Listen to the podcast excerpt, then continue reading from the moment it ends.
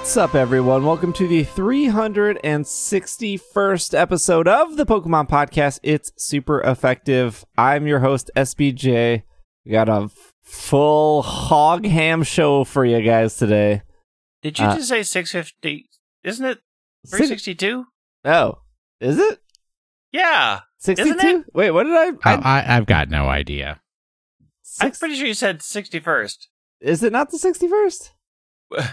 What if I had a website that had every podcast episode? Oh, it is the 362nd episode oh, banner start. of the Pokemon Podcast. Look, I spent 10 hours in a car yesterday. I know, I know, and I appreciate it, but Does it really take that long? Uh, five yeah, hours it's five, five hours hours back. both way. Oh, oh, well, you did that all in one day. Yeah, that was the thing that I was like, what? But you know, It worked. Uh, Greg is here. I am here. Hello. Uh, greetings from the newest, newest region, Galar. It's Pride Month still. Yesterday was Capital Pride. Yeah. Oh, was it? Did you go? No, I was doing Community Day. Oh, I Priorities. could I couldn't get off of podcast work to enjoy some Capital Pride celebrations. mm, Will, hello. Hello, update. Very important clanging and banging update. Um, I have switched from bro splits to push pull leg, as some people call it, the PPL. Today was a push day. oh. Some say that that is the key to massive gains. That is, in some people's theories, the key to massive gains. So you're doing. So, is there a rest between? Is it back to back? Are you doing six days of push- Wow. Six days of PPL. You are you are clanging and very much banging if you're doing that. That's a Yes. tough schedule. Well, but I've already been working out Yeah. seven days a week as it is. It's just it's now I'm switching off one cardio day for uh for a weights day. You're gonna be buff. You can Doing do my that. best. Do that God of War. Jeez. I'm gonna be the daddy of Gen war. Con. That's what it's gonna be. you look for Will Anderson, God of War at Gen Con this year. Okay, we got a lot to talk about. We have a lot. Something may have happened. We haven't, uh, we had the official Sword and Shield direct. It was 15 minutes long. We're going to spend the majority of the episode talking about that. A couple things before we get in. There was a leak of sorts, and there's whatever, there's debate about whether you should call something a leak or a rumor or speculation. The reason I'm comfortable using the word leak is the person who has leaked it predicted everything in the trailer and then a bunch of other stuff that was not in the trailer. Probably safe to say that person is right since they predicted everything like two weeks before the trailer came out or something like that. We're not talking about that leak. I know that leak exists. I know that leak revolves around a Pokemon I like a lot. People keep tweeting me it. I've read it. Look, I know. Every time anything leaks, I read it. It's fine. We're not going to talk about it. If you want to go to 4chan or Reddit or wherever it's posted, I'm sure it's on a bunch of other websites. You're more than welcome to. I do not want to know. I don't. I mean, like I, when I get closer, I don't mind leaks. But like this far in the past, all I do whenever I read them is then I stew whether it's real or not and what parts are real or not, and it's not an enjoyable experience. But like when they say, "Hey, we've hacked the demo and released the Pokedex," then I'm on board. But this early in the game just bothers Agreed. me. It just bothers because it's too far out and there's no way to confirm, and then I just sit there and stew on it, I and feel then like my the way brain. to confirm is they got everything right up to the point. Yeah, Nah. but There's, I know, there's still that like moment of disbelief, like when we all saw Incineroar, Primarina, and um, Decidueye. Decidueye. People for the longest time were like, "These look bad. These look fake. How are these real?" And we we saw them like what eight months before. yeah, I'm not. I just it's just it's too far out for me to like not be like bothered by it, whether it's true or not. All I would do is just wonder if it's true or not because I won't have a way to confirming it for eight months. like, no, I'm fine. Also, I'm kind of mad that it's not being released before Thanksgiving.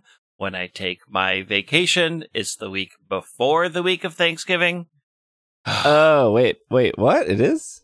Yeah. Yeah, November 15th. Thanksgiving is late Oop, this year. spoilers. Wait, is it really? Is Yeah. Thanksgiving not? Oh, is Thanksgiving the 29th? Yep. or the 28th? I'm sorry. It's late this year. Oh, weird. I thought it was the 21st. Mm-mm. So I was all excited because usually it comes out the Friday before. I'm like, yeah, I'll have my whole week to play, and now I don't. Oh, man. I'm mad about it. That's so weird. I didn't even think about that. Yeah, Um, it's it's a weird time to pick. I mean, it's not. It's whatever. It's it's. I'm sure it's the formula before Christmas for the optimal hype buy time, whatever it is. It just doesn't work for my personal schedule Sure. of wanting to play it over Thanksgiving. We will be talking about everything in the trailer, as always on this show. If it's on Pokemon's website, if they tweeted about it, if they did a 15 minute direct, we're talking about it. So just a heads up if there is something in the trailer, like a squirrel they didn't talk about, but if you slow down the trailer, you see an obvious squirrel in the audience, we're going to talk about that because it is. Wow, in I'm the- going to learn a lot today. there isn't. There's that is in the trailer. We're going to talk about some color theory, and that's pretty much it. There's probably some other Pokemon news that happened. Uh, we're not worried about. I'm not worried about it. Let's just talk about the Sword and Shield stuff. If we have time, we'll fit it in. But Sword and Shield stuff. Question of the week, Pokemon of the week. That's the episode. Before we dive in, I drove five hours to Minnesota to do Pokemon Community Day at Victory Memorial Park, which had 51 stops. It's Adventure Week, so you get 10 times the experience for any new stops. 51 stops I've never spun before. Popped a lucky egg. Uh, I walked away, I think, without counting anything else, I walked away with 400,000 experience or something of the sort with catching and spinning those stops. I will say, all in all, not worth it. Wow. like Not exper- even the friend time you got to spend with Greg. Well, that stuff was worth it. Experience alone, I feel like not worth it. I feel like experience alone, you're kind of we're kind of in the point where it's like just pop a lucky egg and get four star friends with a couple people because that's two hundred thousand. well, you're already level 40. yeah, You are, but I'm just like I don't know. You could, I guess, you could crunch the math and do all that stuff. But as somebody who is not level forty, like Irene and my friend Alex, who I think a lot of the stops he hasn't spun, even though he lives there, it just didn't like. It just didn't seem super super worth it. I mean, maybe if you were like an hour away, it was probably more worth it. But I to- mean, it was more worth it for Alex for sure. It was right there. yeah. took Oh, sh- ten minutes yeah. out of his day to get there. Like, I mean, and Victor, I will say this: yesterday's crowd was non-existent compared to other communities. and I think people thought that they had gotten rid of. I mean, they got rid of half the stops, but I think people just thought, then why go there? So the crowd that was there was tiny. Like in previous community days, you know that round circle area with has like the Lincoln Memorial and all that stuff. That's usually just packed with 20, 30 people just hanging out in that area. And yesterday were maybe five.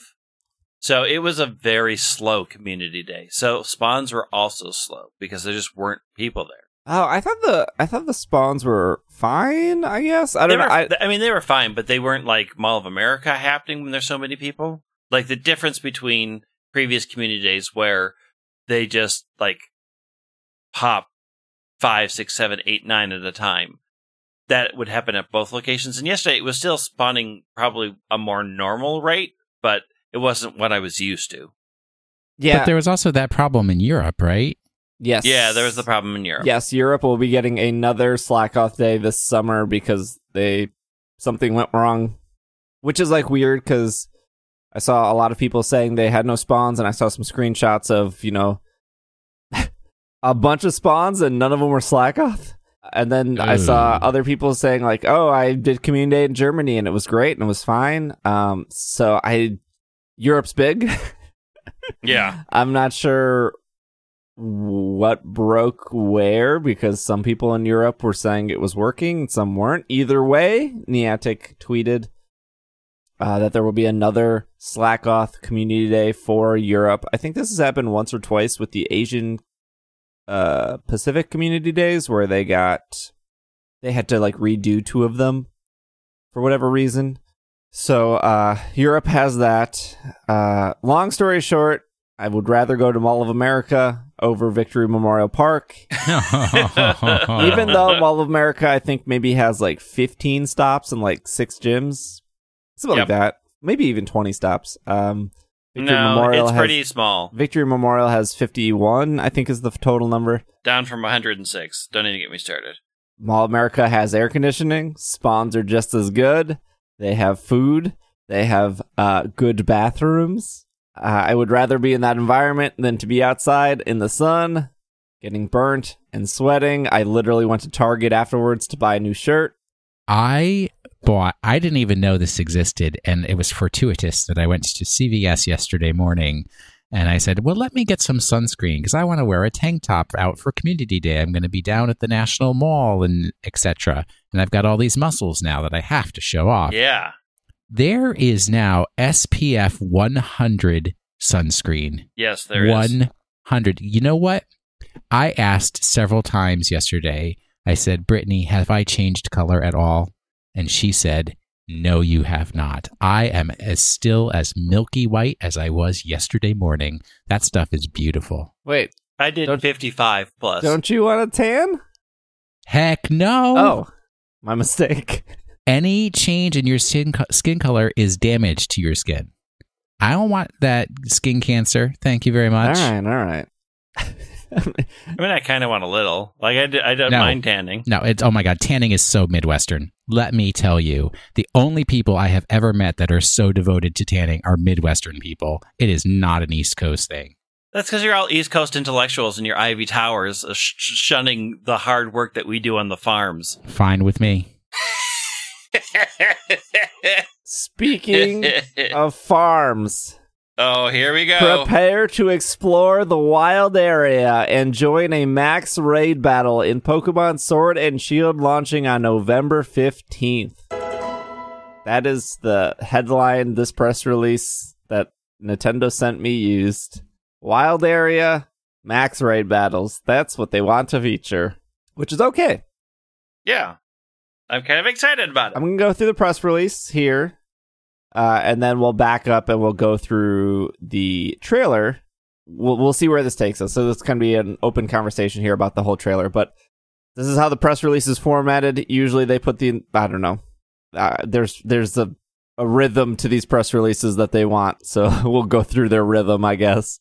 June 5th, 2019, new games feature Pokemon native to the Galar region and the launch date of Pokemon Sword and Pokemon Shield, the newest additions to the main series of Pokemon video game franchise, were announced today during a Pokemon Direct online presentation. Developers at Game Freak Inc. also provided a closer look at the newly discovered Pokemon in the Galar region, the setting of the highly anticipated games. Pokemon Sword and Pokemon Shield will be launching on November 15th, 2019, exclusively on the Nintendo Switch system.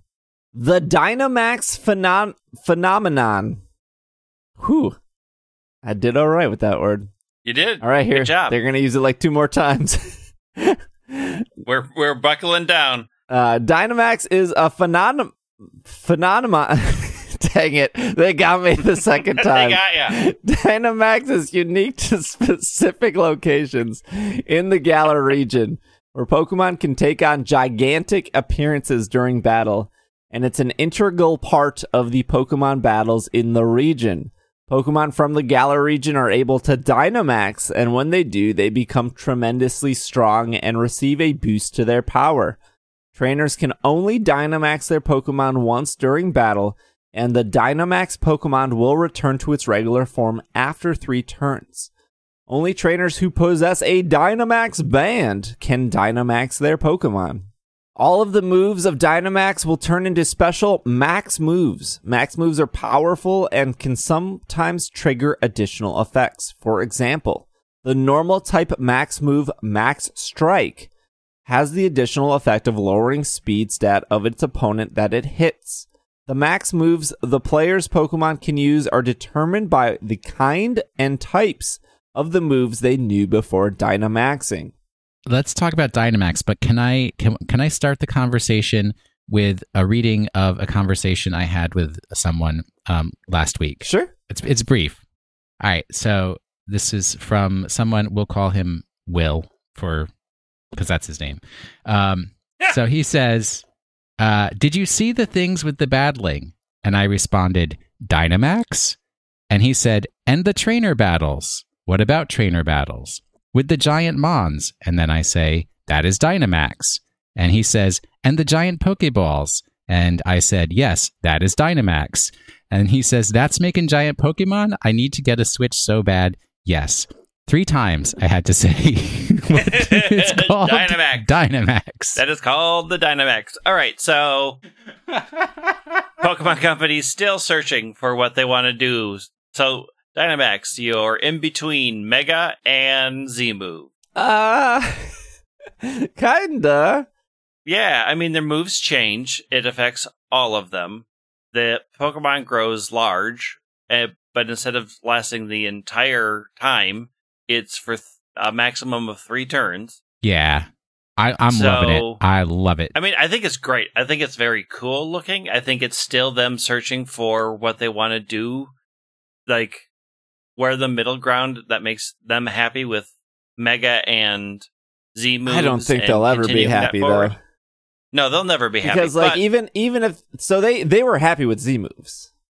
I think yeah, So in in in interviews, they said that they thought the the reception to Mega stuff was kind of mixed, and they said that I'm paraphrasing here. You can go find the interviews if you want. Um, that they weren't really happy with Mega Evolution at the end of the you know cycle, um, and so at the end of the Z move cycle, they said that people were very excited and happy about it. I you could argue that people are not happy about Z moves now. yeah. But they said that there was a better reception to Z moves than there were megas. What's weird is megas was a gimmick they kept throughout Gen 7. Yep. Every Gen 7 game, Let's Go Pikachu, Sun and Moon, Ultra, all had megas. Megas are weird because they have their own Pokedex entry.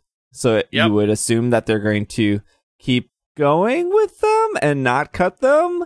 Um, but Z moves are gone, which I guess was kind of a given, right? It's Yeah, Like that- I think it's locked in specifically to yeah. have the dance and then the Z move. I mean, I guess like they could, they could at the very They end could. be like, okay, you unlocked a Z crystal to touch your Dynamax, but they're really good at leaving features behind. So like, I was not surprised that like when I saw Yeah. Dynamax, I was like, okay, cool, this is the thing replacing Z moves and replacing gems in black and white because gems are real awful.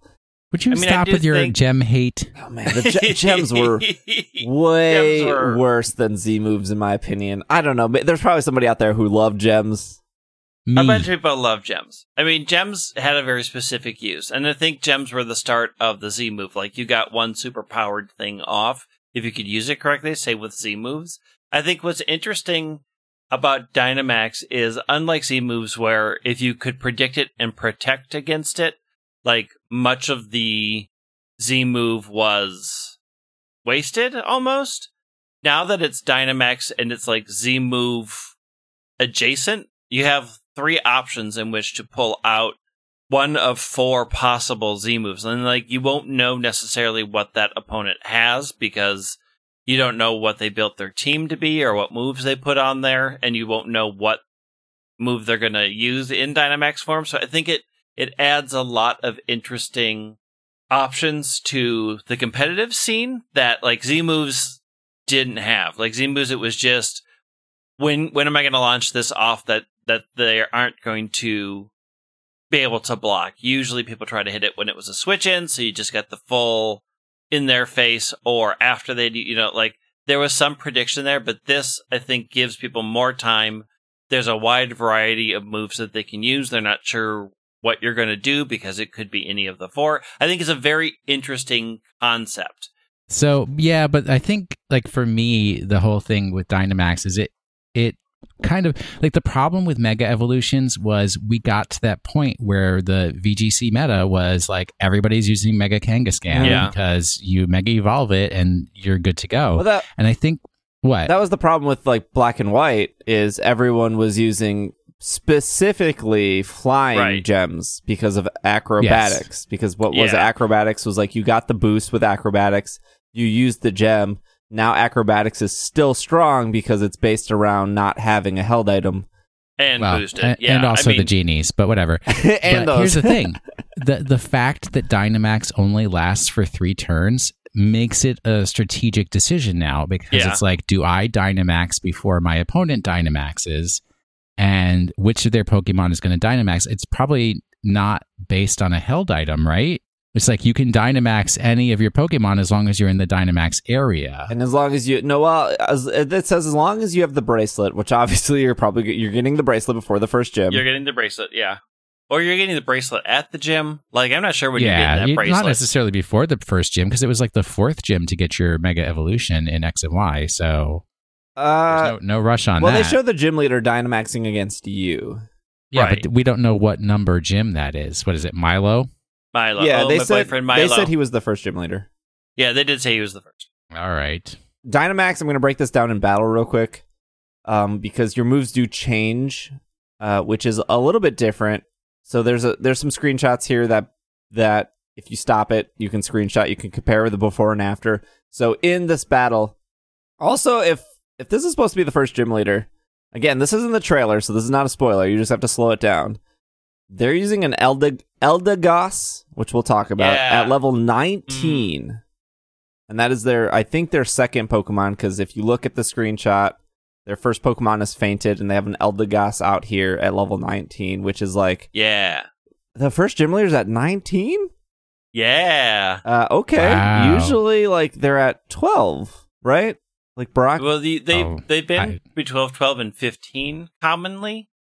So this is a little higher, yeah. Um, again, this, I mean, just because it's in the trailer doesn't mean it's final, right?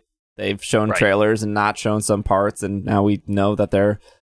Uh, so the Grookey in battle here is level 15. The Grookey in battle knows Scratch, Razor Leaf, Growl, and Taunt Dark type move. That means Grookey's final evolution will be Dark. No, I'm just kidding. How dare Look, you? How Pikachu dare can you, learn so- double kick. It doesn't mean it ends up being fighting. so the Grookey's at level 15. Scratch, Razor Leaf, Growl, Taunt. The Dynamax button is there. It has 41 out of 41 HP. It then Dynamaxes in battle. Its HP goes up. It goes to 61 to 61. So it looks to me that it gets a 50% HP boost.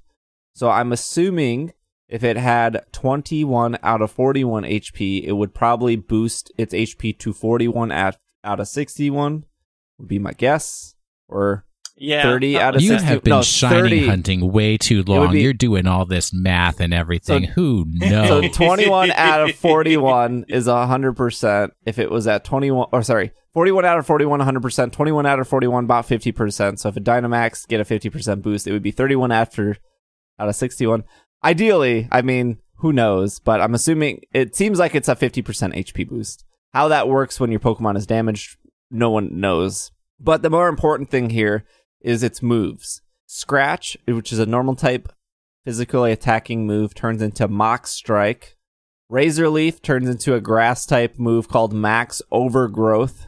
Growl, which is a normal type non damaging move, turns into Max Guard. And Taunt, which is a normal or a dark type non damaging move, turns into Max Guard. so they both turn into Max Guard. Correct. So there's Hmm. a probably a limited amount of max moves there are. So when we did talk about that, there's probably strategic where you don't know what max, you don't know what moves they're going to have on top of you don't know what max moves you're going to have. Probably near end game stuff, you can probably predict these physical moves turn into this, these moves turn into this, these moves like growl or taunt or tailwind or protect probably turn into max guard which then adds another layer of strategicness, right? So if you pl- if you're playing a very def- like if you're playing a tornado tornadus torna- tornadus with you know tailwind, protect, taunt, and uh, acrobatics, three of those might be max guard, which makes you maybe not want to run some of those moves. Yeah. Or, you know, maybe Tornadus is just not a per- Pokemon that you waste your Dynamax on. I think overall, it's way more interesting than Megas. Agreed. And, And also, they don't have to come up with 800 new and Z Mega moves. forms and moves. I will say, out of the entire trailer, it kind of sucks we're starting with this. This was the thing I saw most complained about. Like, oh, this is the gimmick. It looks dumb. I don't want a Dynamax. It looks really bad. Why are Pokemon get like you? I, I can keep going with complaints, but like out of the entire trailer, we we always I, I don't know why we talk about people that complain. We complain about the people complaining. That's fine. I get it. But this was the this was the thing that was hated the most. Well, Are you I mean, people. serious? Okay, I will say people always hate the gimmick, right? Whenever the gimmick is is shown, they're like, "Ugh, I don't like I don't like X gimmick," because they're hit or miss with their gimmicks. Like it, sometimes they're super fun, and sometimes they're just forgettable. Like contests were a gimmick for a while, and people sort of look at it and goes, "I never use it. I never wanted to use it. I just want my base game." And you know that's fine, but people ended up loving Z moves. A lot of people lo- ended up loving megas. Like I think, But if you were the person that did not love those, the right, game didn't force you to do that besides right, the tutorial. Like I went through all of Ultra Sun, Ultra Moon without ever using a Z move. Yeah, And it wasn't I because I it much. hated Z moves. It was just because I, f- I, I felt that I could use a Z move once every battle. And if the opponent's Pokemon, uh, if the opponent only had one Pokemon, it felt a little cheap to me. And everyone plays their game differently. Yep. But I was like, I don't want to one shot the tro- the totem Pokemon because I want to actually see this battle play out. Not because I'm looking for difficulty, but because I'm curious what it's going to call in for help. I want to know. So that was more of like an exploration. I want to like see this game out instead of just Z moving, Z moving, Z moving. Also, I'm sick of watching that animation. But uh, like Black and White never forced you to use gems. You know, besides the you know them giving you Lucario and having you Mega Evolve to teach you, you can go through all of X and Y and all of Omega Ruby Alpha Sapphire without ever needing a Mega Pokemon. So I think the same thing is here. Obviously, they're going to show you how to Dynamax. But if this is not for you, if you decided before you even tried it that you don't want to do this, that's all good. Don't worry about it. Yeah. No need to get all in a tiffy. That's a British word, right? Al would be proud. No, it is not. okay, never mind. I mind. don't know what I don't know what a tiffy is. It's not. It's not a word A- at all. A tizzy, you can get all in a tizzy about Or something. I don't know what huff. tiffy is. In a huff. I just I I was thrilled with Dynamax. I I don't understand. It's like why can't people just allow their imaginations to go wild and be like, "Wow, we have these like huge Pokemon just appearing like it's so cool and enjoy that and rather than pick it apart and uh people need to chill. I love it.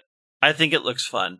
I, I'm a little like the fact that every Pokemon in the trailer had the same sort of weird red vortex clouds above their heads was just a little. Eh, I, mean, mm. I don't necessarily like that aesthetic.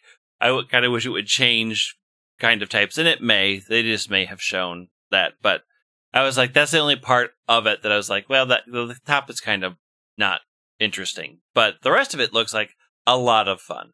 And if it ends up being, you know, not fun, just don't Then- activate the Dynamax. Yeah, It- it'll be discontinued in Gen 9 or whatever. oh, I'm sure it'll be discontinued in Gen 9 regardless. I'm sure they'll have another battle gimmick. Yeah. yeah, they'll have something else. We'll come back, I'm sure. Because Dynamax, there's other stuff. All right, Pokemon gyms. This is the second part of this press release. Pokemon gyms are found in stadiums throughout the Galar region to attract trainers that are experts in specific types of Pokemon. To become champion, players will need to defeat the top trainers in each Pokemon gym known as the gym leader. Spectators flock to gyms, uh, gym stadiums to view these battles with gym leaders, which also, which all often involve intense clashes between Dynamax Pokemon. S- spoiler: I'm sure all the gym leaders will Dynamax. I'm sure they will. The matches are also broadcast on television throughout the Galar region. Milo, the grass type gym leader, uh, and is well liked by trainers of the, Milo is a grass type gym leader and is well liked by trainers of his gym. His credo is to always enjoy battles, and he specializes in enduring matches using grass type endurance matches using grass type Pokemon. We've seen one gym leader. His name is Milo. Yes. And he's I my love- boyfriend. I love the stadium. I love the stadium. I love having the people in the audience and everything Yeah. like that. it it makes the whole thing feel very epic. Like I'm just imagining walking in to that situation, like just both like imagination wise, also in playing the game, just finally walking and having all these people cheering and like that level of attention to that battle makes you just feel like you're doing something big.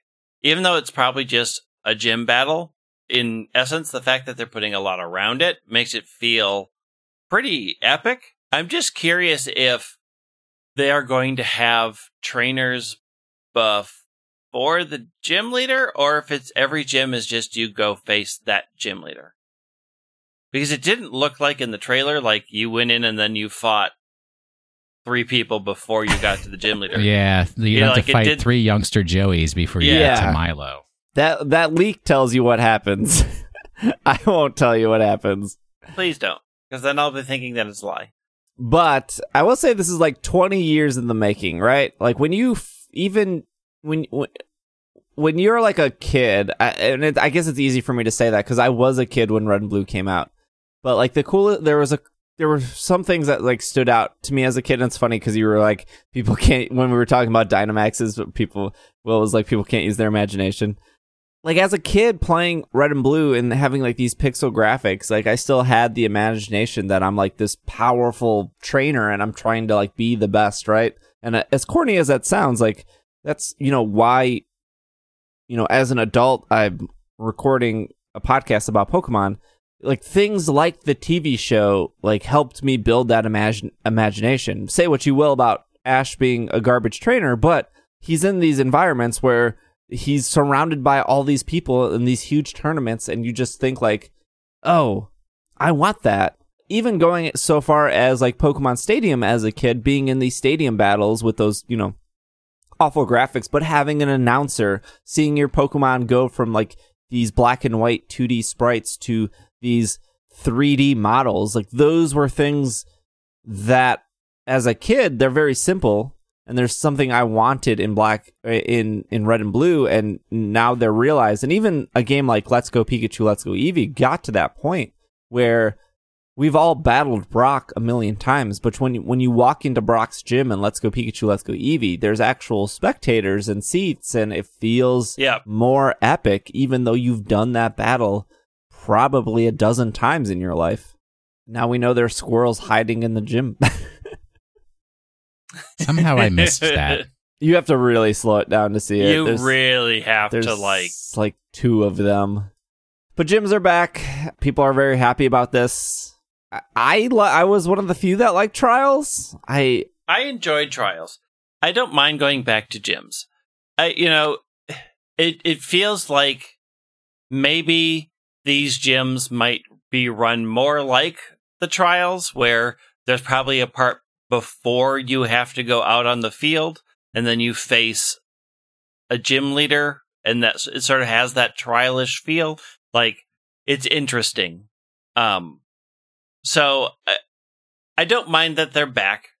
Um i just hope that they have the same sort of feel that the trials did I just don't. I just can't like pinpoint why people disliked trials so much and are clamoring for gyms because I think like Let's Go Pikachu, Let's Go Eevee, like just reaffirmed my thoughts on gyms, which are they're just they're just incredibly straightforward to the point of and I, I use this example I don't know if I've used this example before, but I've used it when I when I'm streaming of like you just like as as long as you know the rules of the gym, you're fine. Right. So like why would if I have a water Pokemon and I'm fighting against Blaine, why would I not use my water Pokemon?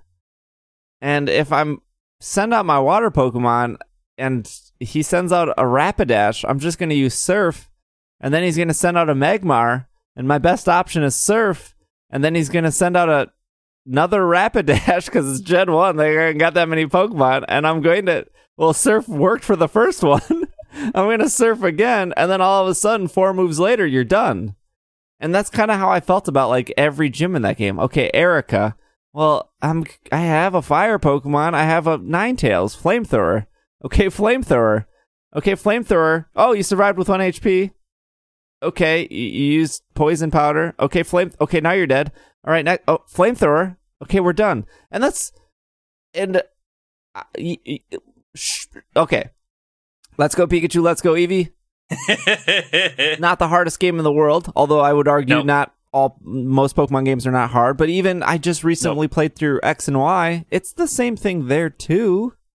Uh, and sure, th- uh, there there might be a gym leader that has like a Pokemon that has you know a type that can survive a hit or two.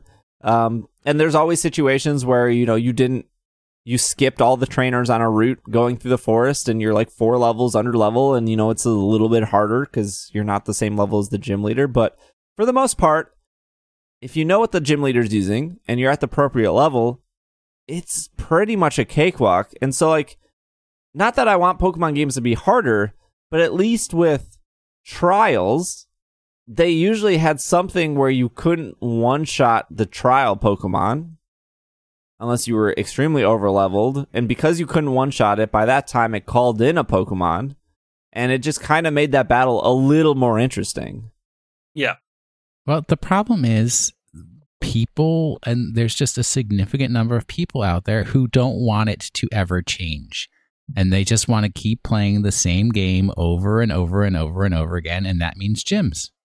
And that's it, period. They don't want any changes. They don't want anything different ever. I mean, I think they're willing. Like, But then people, People like- complain that the Elite Four is the same. yeah, and it's. I. I, I- I think there's something about getting so there's some there's been like re- constant reinforcement constant reinforcement about the importance of the gym badges and i think when you got to z crystals it didn't feel the same even though it's essentially the same it didn't feel the same there wasn't like you you didn't defeat a gym leader the gym leader didn't have a uh, personality. You defeated the totem Pokemon, and then you got the Z Crystal, and then you, you sort of weren't fighting against somebody. And I can see why people missed that aspect of the it. human There as- aspect, like the, the, sort like of the human, like dragon trial, doesn't have a person there. Right. So I, I can kind of see it that way. Like, you know, there's no Misty for the ice Z crystal. There's no Brock for the rock Z crystal. Like, there is something unique there about, especially towards later games and especially in the anime where they made a bigger deal out of the gym leader and those badges felt like something and you could add them to your badge collection. You know, Z crystals, if you wanted to get a tattoo of the badges of Sun and Moon, you were getting 17 Z crystals all down your back. Like it's it doesn't it doesn't feel the same. That's not to say that it's bad, but I get where people were coming from that it just didn't feel the same. I think gyms as they were in previous games are like you just you find the Pokemon in the route before that can deal with the type that's in the gym coming up and then you grind that one out and go defeat the gym. Like there wasn't a ton of challenges there. Whereas trials introduced, especially in Ultra Sun, Ultra Moon, you didn't know sometimes what the second one was going to be called Right. into and what got called in. Added a lot of challenge and difficulty to that, which I think was very exciting. Right, and it, it gives you that simple choice too of like, which I which I which I praise. Like I don't think Sun and Moon are hard games, but when you're in, like I think it's just so much interesting when you're in a battle and there's two Pokemon versus one, and you're like, okay, if I attack this one first, what happens here? But what if I attack this one first? It just gives. I mean, maybe people just don't think, and they're just like, whatever. I'm just gonna spam the same move over and over until they die. But that was so interesting. Yeah. I don't hate the gyms are back. I like I like the badge system.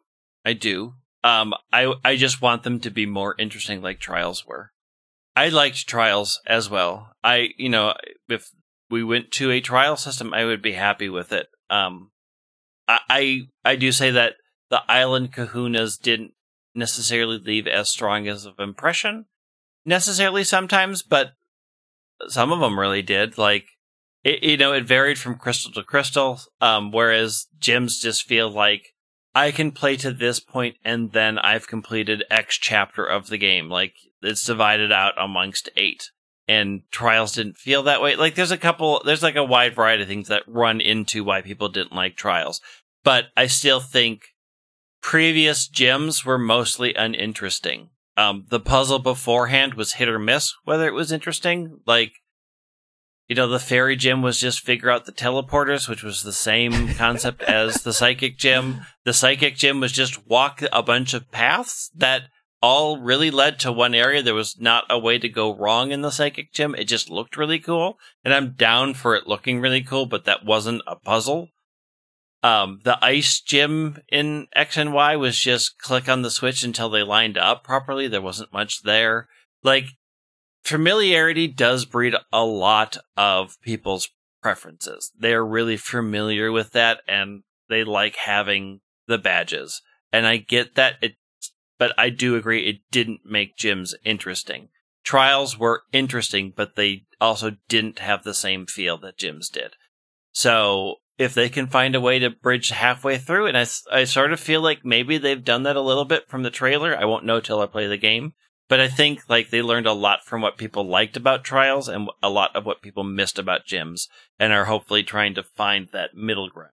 And I'm just waiting to see what it's like, right? I'm not going to judge it ahead of Right. time until I get a chance to actually play it. And maybe like I can put on, what do they call it in the UK? A soccer kit. I can, I can don my soccer kit Yeah. because Yeah. esports are real sports now. Esports are real sports. Is that what you just? Yeah. Yeah, Esports real are real sports are real now. If the gym is easy or not, that's not the end of the world for me. As long as like they're memorable and cool, I'm into that. Yeah. So we'll we'll see. I think like even though Blaine's fight in Let's Go Pikachu, Let's Go Eevee is super easy, like his little pop quiz thing was very fun. Um, which I guess is like an okay trade off, I guess. Yeah. Uh, but we'll we'll see that will, the the the first gym looks cool. Yep. And there's people and there's squirrels hiding in it, so Mm-hmm. we're gonna take a break, and then when we get back, we're we got the second half of this press release, and we'll continue talking about squirrels and uh, rivals and professors. So we will be right back. Stop going to Sam's Club. Stop buying the four gallon tub of peanut butter. Okay, but Sam's Club has some really good deals. Stop, stop, stop, stop, stop, stop. Going to Sam's Club. Ah, the 18 pounds of cream cheese is on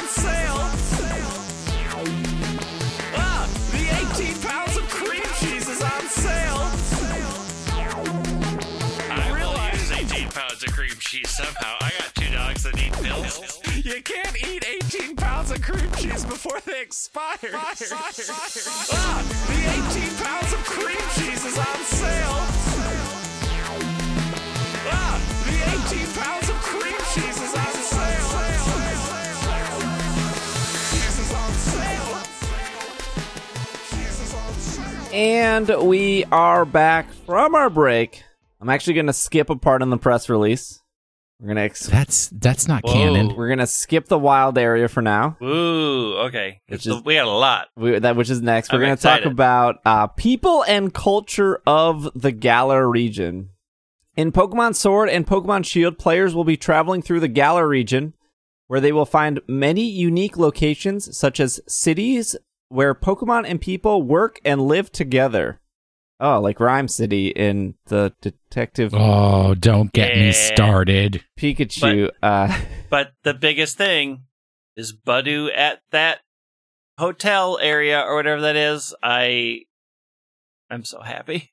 How can you make a Budew work? It's just a little baby. It's there to greet people and say hi. It's super cute, and this is the best place to be because there's a Budew here. That's how you do it. Okay. Pokemon play an important role in the Galar region, where many companies are eager to include Pokemon as part of their workforce.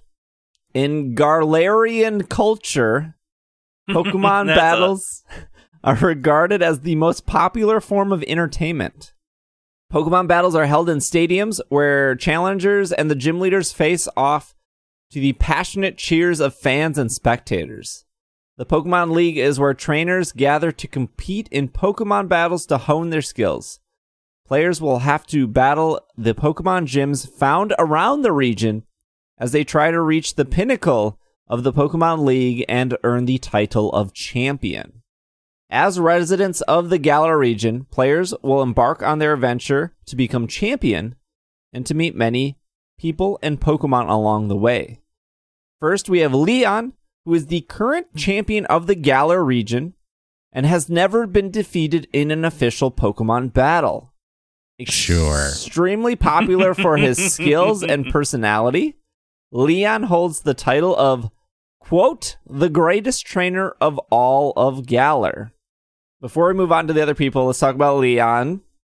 Yep. Let's go through all the past champions. We have Blue, Boring. uh, or I guess Red, depending on what version you're playing. But Blue is the one that's known the most. Uh, then we have Lance, uh, which always was slightly weird to me, but okay. Uh, and then uh, we have in Gen 3, we have Steven Stone. Yep. Uh, and then in 4, we have uh, Cynthia. The greatest. Five, we had Alder.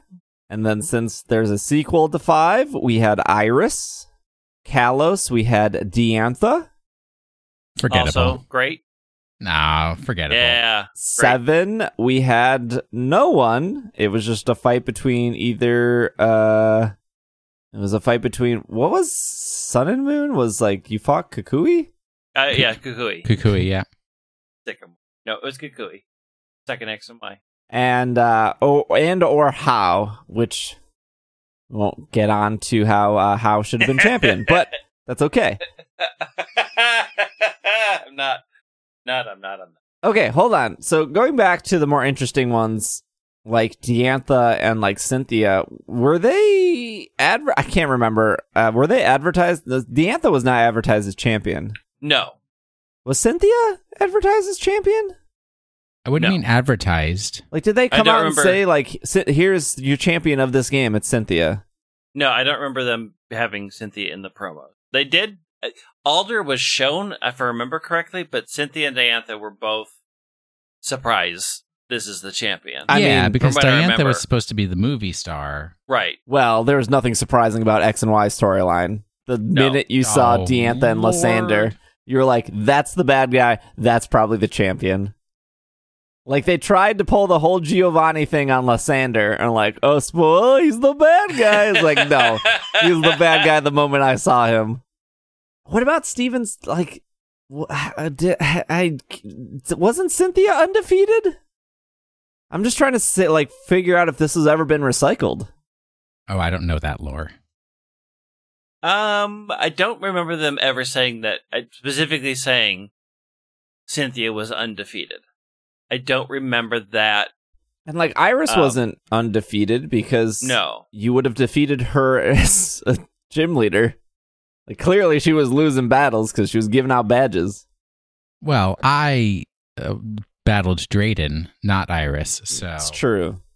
He wears a cape. He has He wears a cape. obviously He the has- bad guy. He's wearing a cape. Yeah. He has unfortunate uh Nike beard lines. Not good. he's also wearing like leggings and then like soccer shorts Yeah. Because well, he's it's clear, evil. With this outfit. well, Wait, wait, wait. clear Is he wearing shorts over his leggings? Yes. Oh, this is this is pretty much standard these days, kids. Yeah. I, I'm, I don't know the last time you were in a gym, Steve, but that's what people wear. Okay. All right. All right. Absolutely. He clangs and bangs because when if you've ever done deadlifts and ripped out all of your hair, you wear leggings because He that hurts. he has a he has a Charizard. Yep. 809 Pokemon cataloged in the Pokedex. I, I know there are seven more they're about to add. But boy, does the Pokemon Company feed off nostalgia. Give the champion a Charizard. it's because everybody wants to see a Dynamax Charizard. It's it's a, it's the secret tie into Godzilla. Yeah. So when they first showed this, I thought because they like briefly don't show the Charizard at first, right?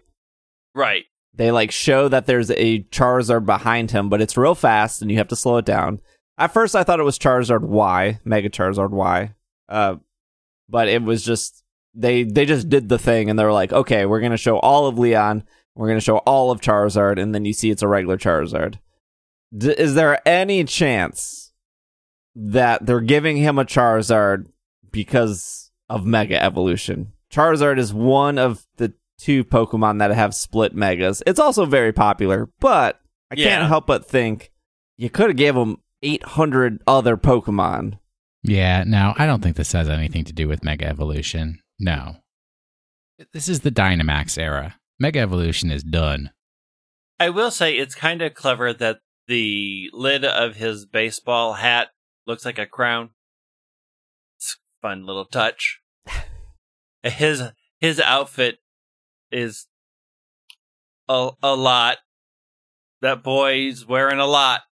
It's it's something. It's a a lot. it's a lot, is what it is. he has a he has a younger brother, uh, which is your rival. Yep. Uh, his name is Hop, Leon's younger brother, and will become one of the wording here.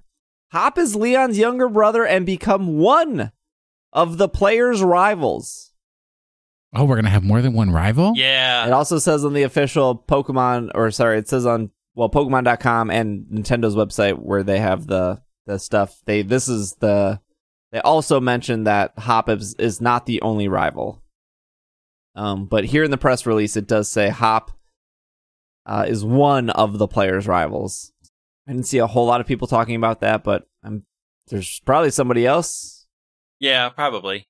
I mean, they're sort of like they have a lot of people that you interact with in a lot of the games, so it doesn't feel so lonely. So I'm sure there are other like Are they going to do the thing where if you pick the girl character, your rival is the boy, and if you pick the boy character, your rival's the girl? I mean, that could be the standard thing they do. That's what It they did with be. X and Y with Serena, Serena and Calem. yeah, but they didn't do it for Sun and Moon. Yes, they did not. So yeah, because I, those characters had character. yeah, yeah, I, the think blank Hop look on their always- face was beautiful. How did not have a blank look on his face? No, I mean your own character. they would have to animate whatever their names were.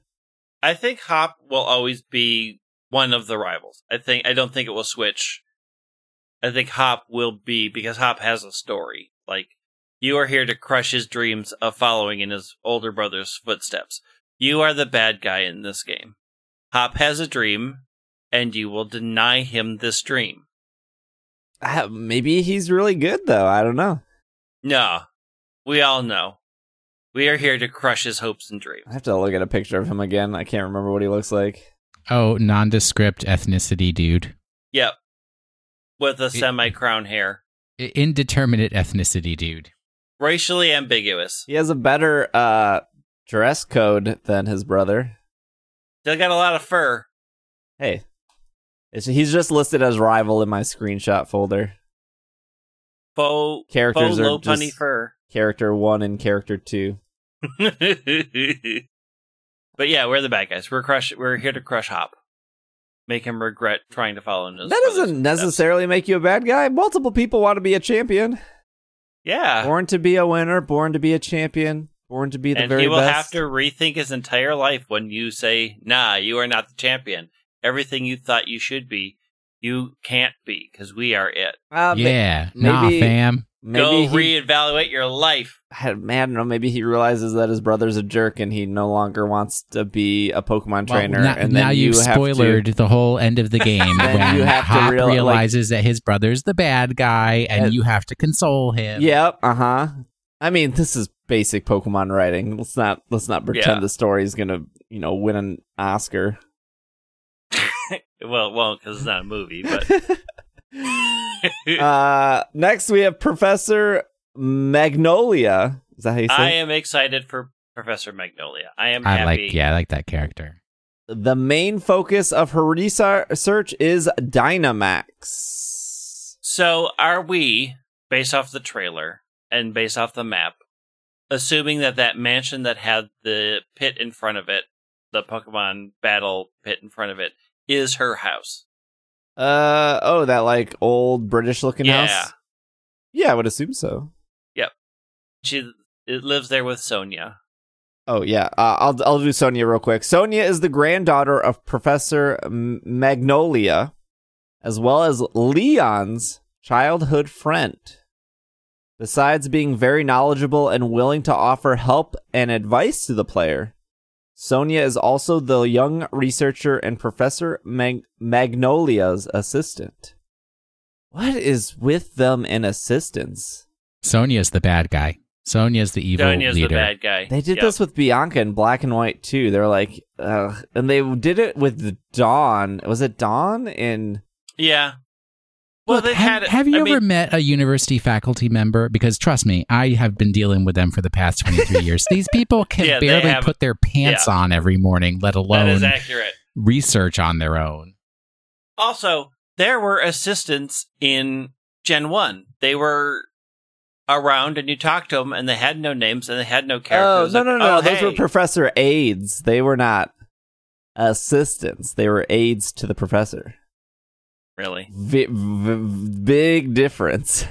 There it what? What is the big difference? Well, it- like Please. unpaid internships exist in the Pokemon world. They just want to make it as real as possible. I, I mean, sure. Mm. I don't say I don't know if it bothers me, but I felt like in Gen 4 you barely interact with the professor. It's always like Dawn is this middle person you're talking to. And then in Yeah. Black and White 2, like you're talking to Juniper, I feel like a lot in Black and White 1, she calls you, but in 2 it's like, oh, uh, B- Bianca's the one calling you and it's like, well, I want to talk to somebody who knows what they're doing. I don't want Well, to talk to you, Bianca. Bianca knows what she's doing. Yeah, she's, She's older had and two wiser. years. Yeah. She sto- she helped you stop the end of the world or whatever was happening in that one. It's a good way to sum up Black and White. Whatever was happening in that one. I just, you know, hooray, we have another woman professor. Hooray, she is an older woman who is portrayed as competent. And she has a real sweet cane with, we- I'm assuming. Do we know if she's competent? I mean, she could be a Yes. complete goofball. Like, uh, yeah, that's true. She Bir- could Birch? be a goofball. Look. Birch was a goofball, I think. Kukui was a goofball. It's true, but he was he he had an evil undertone. He did not. Magnolia is a tree. Yes, it is. Yes. Just They all are trees. uh, they are flowers as well. Um, well, it's a flowering tree. Yes. some people, ju- It's a beautiful flowering tree. I love magnolia trees. but it is a tree, so we're still on the uh, the tree bandwagon here. I mean, there's a lot of trees in the world. like I don't think they're running out could- anytime soon. By the time we'll have new hybrids because the world would be different by the time Pokemon Gen 30 comes out, and we'll have trees that we had to replace the old trees with. And people were like, "Birch was not Birch is not a tree," and we'll have to say, "Well, when there were trees, Birch was a tree." So we we don't we don't know too much about these characters besides they showed them off, which is kind of what I've expected. I expected us to get the rival, the professor. I did not expect the champion, Mm-mm. But uh, that's what they gave us. Okay, let's talk about the Pokemon. We'll put the legend. They put legendary Pokemon before everything else, but we're gonna put we're gonna put those in the back burner for right now. All right, Uh, we have Grookey, Scorbunny, Sobble. The press release love, love, love. does describe all of them here. They also do weight, uh, height, ability, all that stuff. The ability is what you expect: Overgrow, Blaze, Torrent.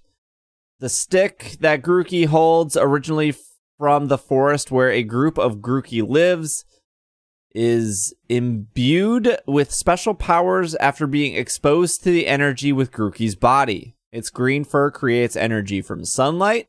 When Grookey drums with its stick near wilted flowers and leaves, they regain their color. Scorbunny uses its powerful legs to confuse and disorient its opponents by running and jumping around them. Because the soles of its feet can become very hot, Scorbunny can kick Scorbunny's kick can burn and damage opponents too.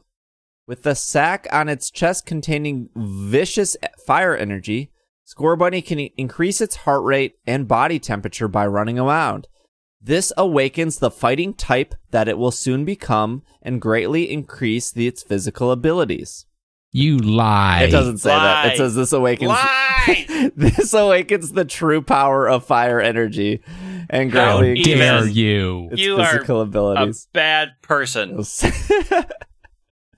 I'm so mad at you.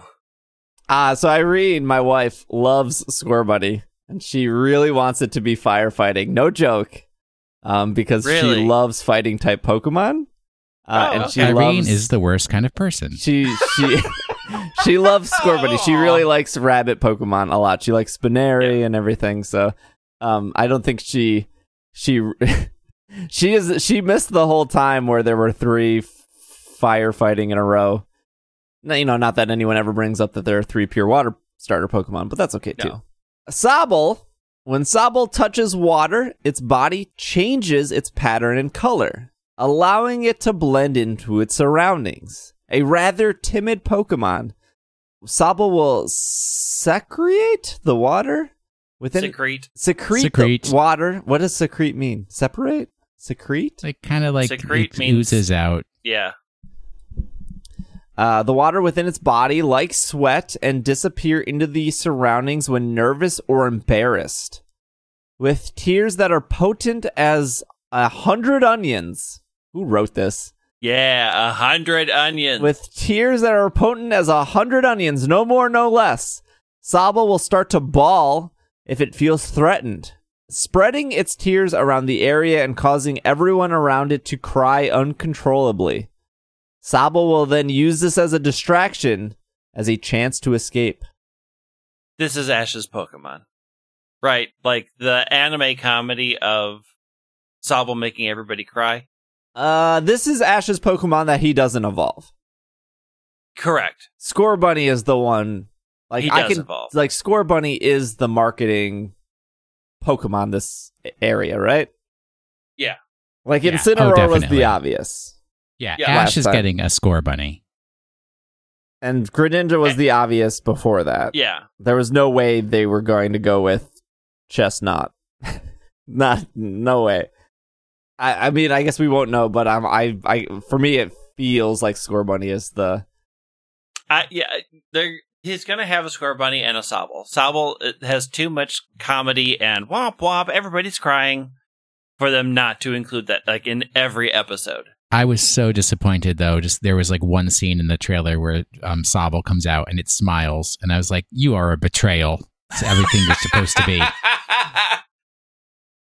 it smiles right at the beginning. It's happy, and You're supposed to be a frowny boy. then it, it can be a frowny boy. Every frowny boy sometimes has a smile day. No, not true. Trust me, as king of the frowny boys, I know.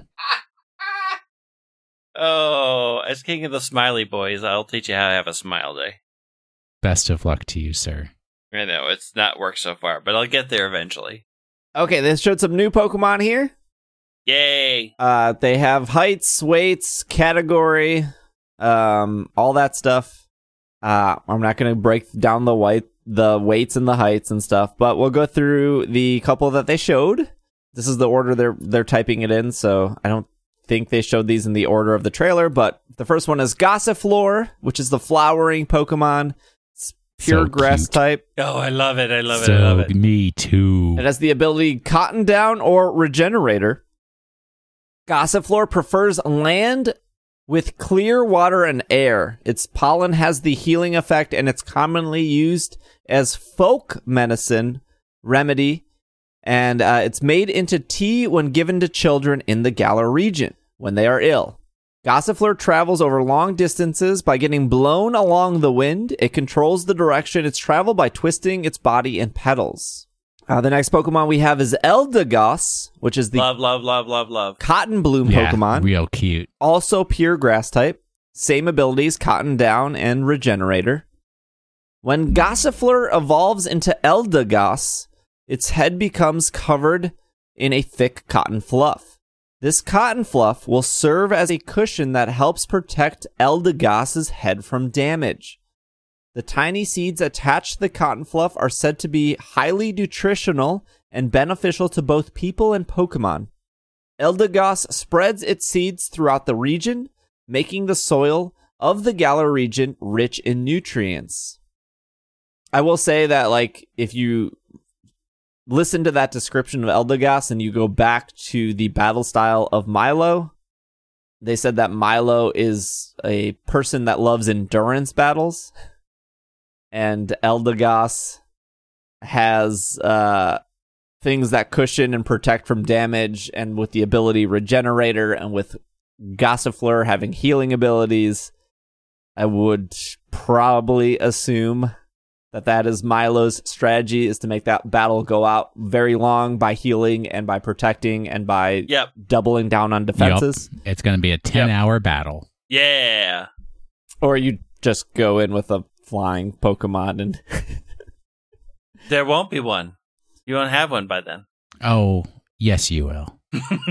All right. Next Pokemon here is Wooloo, the sheep Pokemon. It is a normal type Pokemon with the abilities Fluffy and the ability Run Away. The white fur that covers Wooloo's body grows throughout its life and will fully grow back in three months, even if it's been completely shorn. The fur is used for clothing, carpets, and other goods, and it is very popular in as a specialty product in Galar. Wooloo lives uh, uh, as a herd and will mimic the action of trainers or their herd leader. They dislike conflict and they will escape from enemies, and to escape from enemies, they will simply roll away. No surprise here. Uh, All right. Yeah, we've already said enough about Wooloo, Yep. that garbage Yep. trash Moving Pokemon. on. Move on to the next one. Uh, Thank you. Next. Thanks, Ariana Grande. Needed that. Yep. Thank you. Next. Uh, Wooloo has been the fan favorite. Ugh. oh, I people was- have no taste. I was neutral on Wooloo, and the internet has made me hate Wooloo. I I liked uh, Wooloo the first time we saw it, and it was called Mareep, and it was actually cool.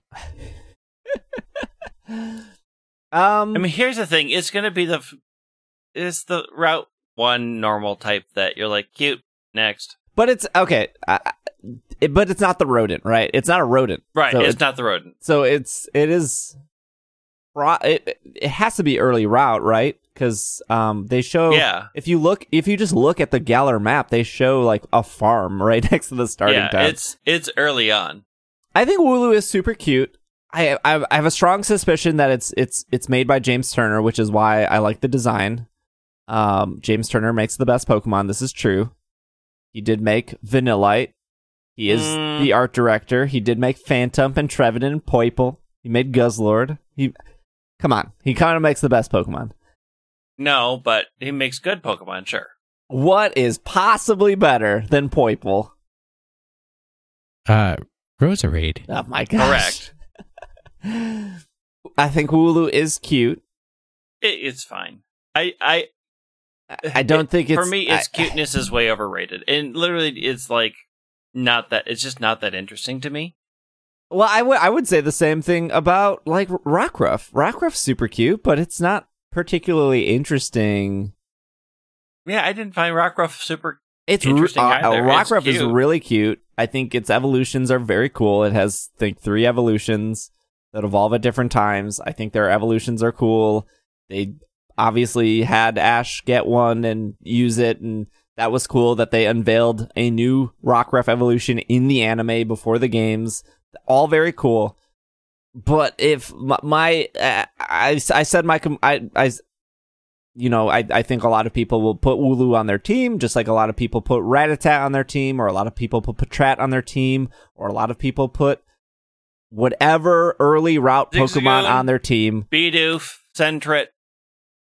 But what what this really is, it's it's Gogoat all over again. People saw that original art for X and Y, and they're like, "Oh, Skiddo, Go go. they look so great." And then it's like you get one, you put it in a box, you move on. Well, right, because uh, here's the thing, and it's it's no, this is not a. I think a lot of people when I when I said this, there was a huge discussion in Slack and stuff, and a lot of people are like, "Well, it's super cute, and I want cute Pokemon on my team." I get that, I totally do, But like the problem is, you are limited six Pokemon.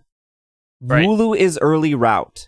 You are Right. simply going to realize that if you send out Wooloo and it cannot possibly attack, you're not going to you're going to stop sending it out. And what happens when you stop sending out a Pokemon? It quickly goes to the bottom of your list, and you will see there. Are, well, spoiler: there are probably more than six new Pokemon in this game. And Probably. and the the thing is, somebody's getting cut. You're going to realize, like very quickly, Wooloo is dead weight. That you want something cuter.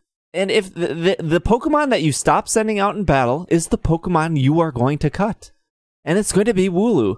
The only thing that I can think that I wish is they uh, they need to do like another Eevee, and if Wooloo is that another Eevee where it has split evolutions and it just doesn't evolve into a bigger sheep that is more normal, it, it's going to be cut.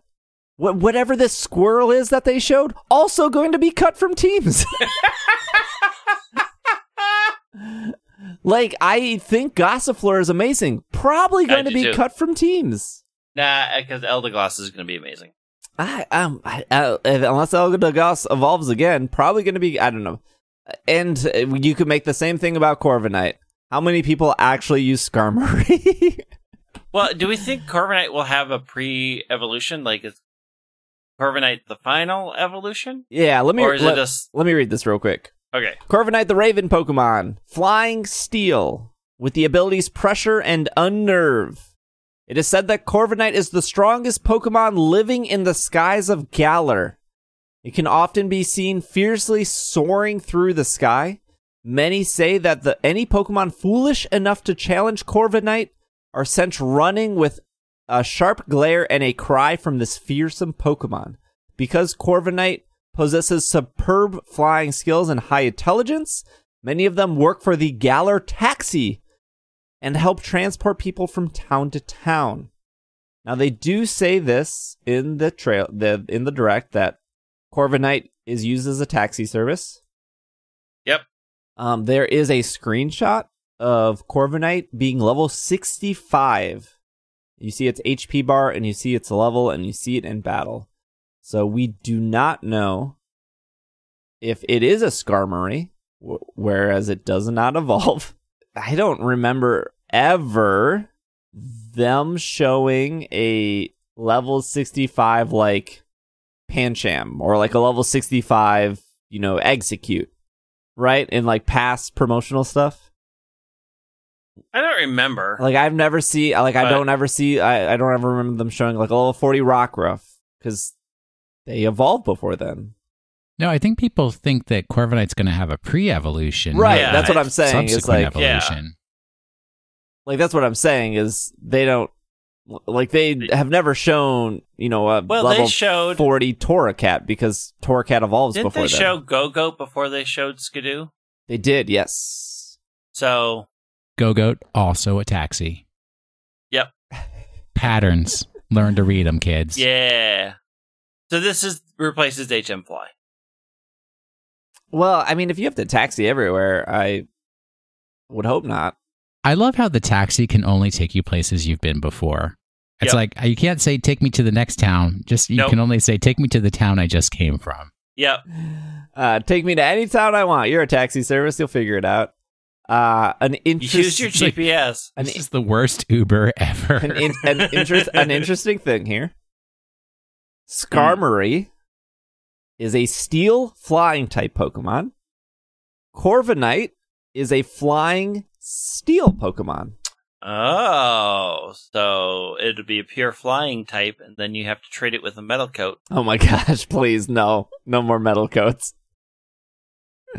No more dust stones, no more metal coats, no more. Just give me a Sinnoh stone, please. A lot of people like this Pokemon too. I, I think it's a cool design. I like the Raven's cool. I think it's cool looking. I, I, I do like this design. I think it's I think it's got a lot of interest to it. I think they really took the armor knight uh theme and went with it pretty well. Maybe it's a Murkrow and you have to give it a no, split Murkrow Like, evolution. we've gone down this Tauros Bouffalant road again. Let's stay away. Maybe though. Maybe it is Gal- Galari Galari and Mer- I, I need to stop myself right now. Okay. Last one. Drednaw, the bite Pokemon. It's water rock. It has the ability strong strong jaw or shell armor. Its jagged fangs. The jagged fangs of the bite Pokemon Drednaw are strong and sharp enough to bite through rock and iron. Through its heavy shell and its well developed muscles, it will allow it to move quickly. Drednaw is known to be extremely aggressive, so it takes the skilled trainers to tame to it takes skilled trainers to tame and handle this Pokemon. It seems that some trainers will release Drednaw back into the wild once they discover they can't Aw. handle it. I really like this design. I I'm do really, too, I- yeah. I, ha- I'm really, I, I think, like Drednaw catches my. It looks just very unique. Like it has it. It feels. It feels. It just like the way they do it. It just it has like a feels powerful. I think it's the way they did the jaws on it. But I, I, I was very drawn to this when I first saw it. Plus, again, this one, like the screenshots are like level 55, so I'm wondering if it will have a pre evolution. Yeah, it's just its typing isn't so fantastic. No. No. It's no. Water It's rock the better Omanyte. isn't Caracos Caraco Carracosta Carracosta isn't that also Carracosta and Yeah. Tirtouga, yeah. water rock? Yep. Well, another turtle or tortoise. It's a cool looking turtle. I'm assuming turtle because tortoises don't swim, right? Turtles Oh, swim. let's let's let's not get down this road because you'll find like one tortoise that does swim and one turtle that doesn't. Just leave it. Yeah, I don't. I don't know. I'm. I'm. v- I'm more interested in the Pokedex than the design of the Pokemon. I'm very curious if that means anything. Like, does are they are they introducing a new mechanic where like we've always had the mechanic in Pokemon where if a Pokemon is too strong, it does not listen Right. to you.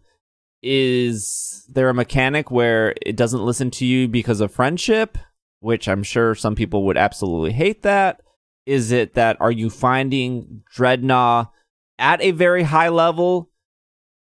Like, are you finding it at like level 25 when you haven't battled the first gym leader and the first gym leader says any Pokemon after level 20 obey you when you get this badge? Like, what, like, like, so far, the pattern in this press release with the Patterns. like the established like there's a reason they picked these pokemon right there's a reason they picked Yeah. these pokemon there's a reason th- they went even farther to give us the description they showed taxis. They said corviknight is the taxi. They showed milo. They said milo it, it does endurance. Both of the pokedexes for gossifleur and eldegoss speak to that because where we know that he's using these pokemon. Um Wooloo is your cute thing. So when they say it takes a skilled trainer trainer to tame and handle this Pokemon, it seems that some trainers will release Drednaw back into the wild once they discover it can't they can't handle it. Does that mean anything? That I think is the interesting point. It, I don't. I mean, it could be f- typical fluff, like Pokedex fluff. I don't. I don't know. no, we it will already talked have- about Wooloo. I know. Yeah, no, I had a sense that it was more like yeah, Poke- Pokedex grandstanding is Yeah. what you'd call it, right? It feels like Pokedex. T- tell the story. I mean, it's like you, no uh, Drifloon has ever carried the trainer off into the atmosphere, right? Now that attitude, there's a there's a d- deep web version of Pokemon Black where that happened. Sure. I'm sure there's a fan made game where Drifloon carries, Carries away your your trainer trainer. away. Um, Yep. I, I does does it evolve into a dragon? I feel like anytime they word use the words, it takes a skilled trainer. That usually seems like dragons. Dratini Yeah. and Axew It's a and turtle dragon.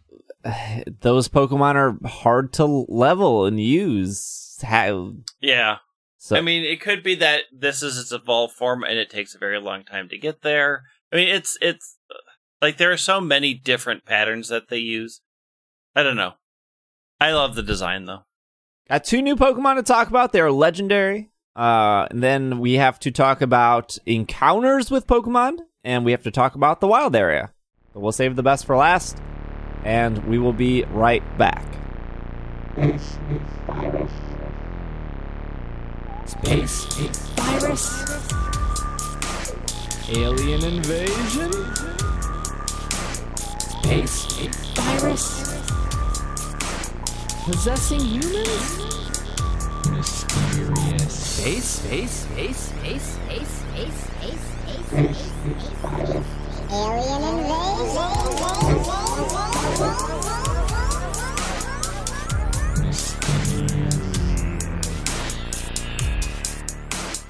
That's it. That's it. That's all it says. And we are back from our break. Let's talk about these legendary Pokemon, then we'll get to the wild area and that stuff. So, the legendary Pokemon, I've been practicing these all week. Let me see if I can say them.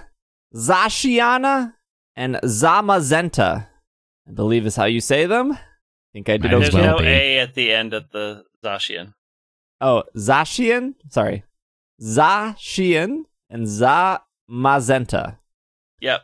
are shrouded in mystery and are unknown even to those who live in the Galar region. Zacian's attacks are so graceful that its movement captivates its opponents. Holding what appears to be a sword in its mouth, I don't know what else it could be, Game Freak. Looks like a sword to me. it's a sword. Poor puppy has to hold a sword in its mouth. How does it eat? Zacian's shining blade can cut through anything. With majestic movements and what appears to be a shield covering its body, Zamazenta can turn back any attack and overwhelm any opponents they that it dares to face. That's all we know. We don't know height, we don't know weight, we don't know ability, we don't know types. Well, what we do know is that this is now a um, Pokemon Card Fight Vanguard crossover because there's a card in Vanguard called Wingal Brave that is literally a dog with a sword in its mouth. I believe there's also a dog with a sword in its mouth in Dark Souls. Yep. And Dark Soul, the official Dark Souls Twitter actually tweeted at the official Pokemon Twitter when this Pokemon was shown, which is very funny. Yeah. All right, and are you ready to get real, real? Yep. Loki's child, Fenrir, which I believe we discussed as Pokemon of the Week at one point in time, Mm-hmm. uh, has a sword in its mouth. Yep. I'm not even going to start of what types these Pokemon could be. You know, you would think uh, Solgaleo would have been a fire type. Yeah, like you want to say they're both steel, but like they probably won't be. Way too early to tell. Yeah. All right. I, I, I in general like the design. Uh, yeah. they're they're a little complicated, but not overly Um, so. I just feel bad that he has to carry a sword in his mouth the entire So time. my my issue is uh, Shieldio or whatever his name is. Um, Zamazenta. Yeah, looks so much like Pyroar. Honestly, like male Yeah, Pyroar. kinda. I'm like, I can see it. eh. Uh, yeah, I don't know. Eh. I think this is the. It's not a problem with like new legendaries, but I think sometimes they look very complicated when you first see them. I remember the first time seeing Reshiram and Zekrom, and I'm like, "What is? Ha- why are these so Yeah. complicated?" And now, like looking back, they're really not. Um, same thing with like Soga- Sogaleo, Sogaleo, and Lunala. They looked very complicated when they first came out, so I think it's just hard to when you only have like three seconds of footage and like two stills, it's kind of hard to wrap your head around them. But we'll see. Uh, these are w- wolves, which I guess Yep. what we expected, because the top of the swords were wolves. They're the legendary cats, I'm sure. Yeah. So Galio and Pyro are, are lions. These are wolves. They look like Yep. wolves. I don't think there's any Yep. debate here. Now, did you guys hear the CMY CMYK theory? Yeah. No, I did. Okay, I'll explain it. It's actually really interesting, and I really like it as somebody who studied colors in college. Okay, I'll break it down real quick. If I'm slightly wrong, I apologize. Magenta is the actual Japanese pronunciation of magenta. Interesting. And za translates to the English word the. Forgive me, I don't know how to break this apart. It's za shian. So shian is the Japanese word for cyan. So it is the cyan, the magenta is what it would translate to English, is how you would break down these names, ideally.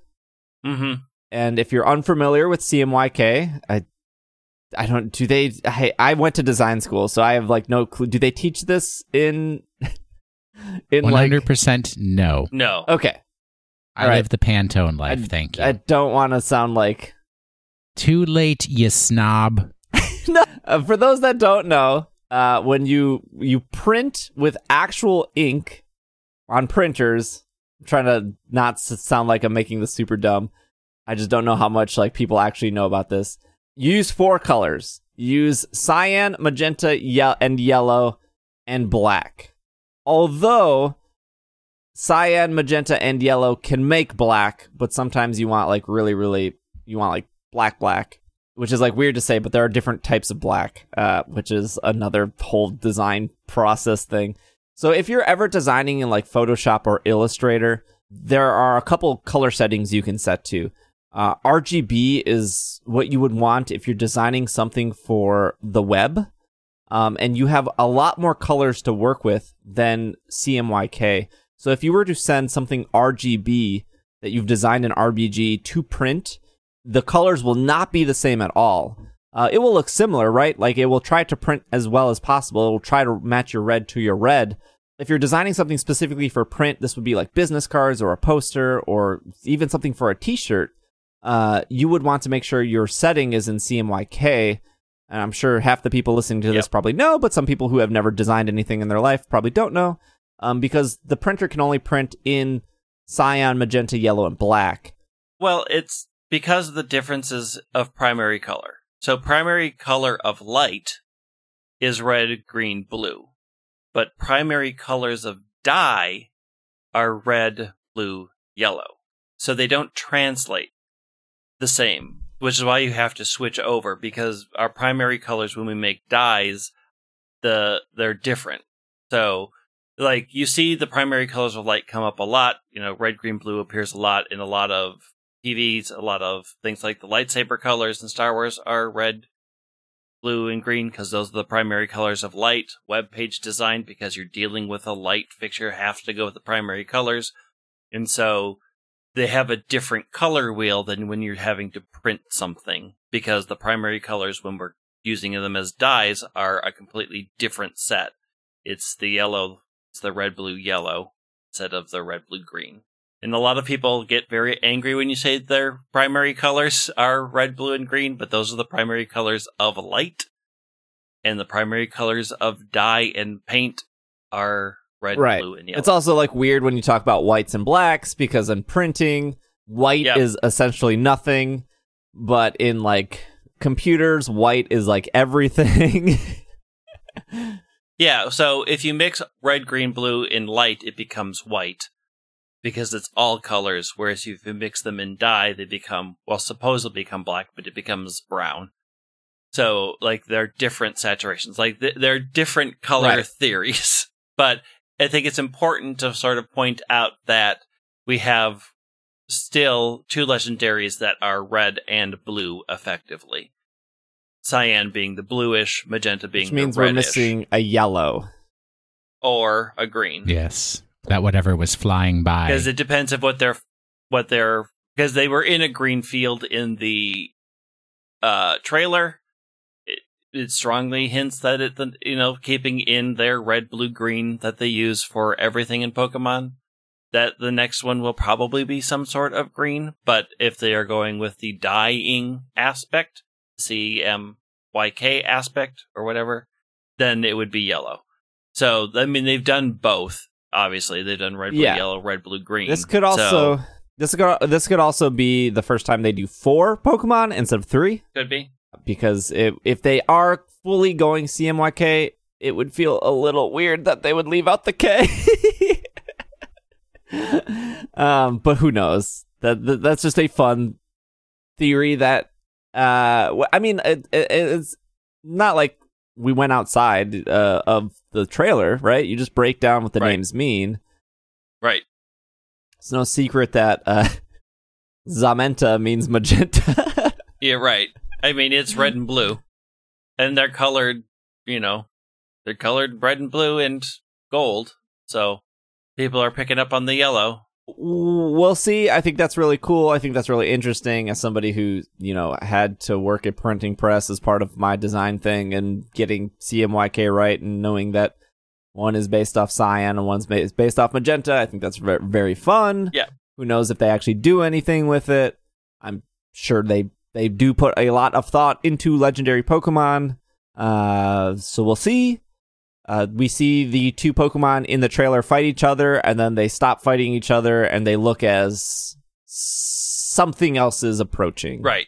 Who knows if they're just like friendly fighting because that's like a I.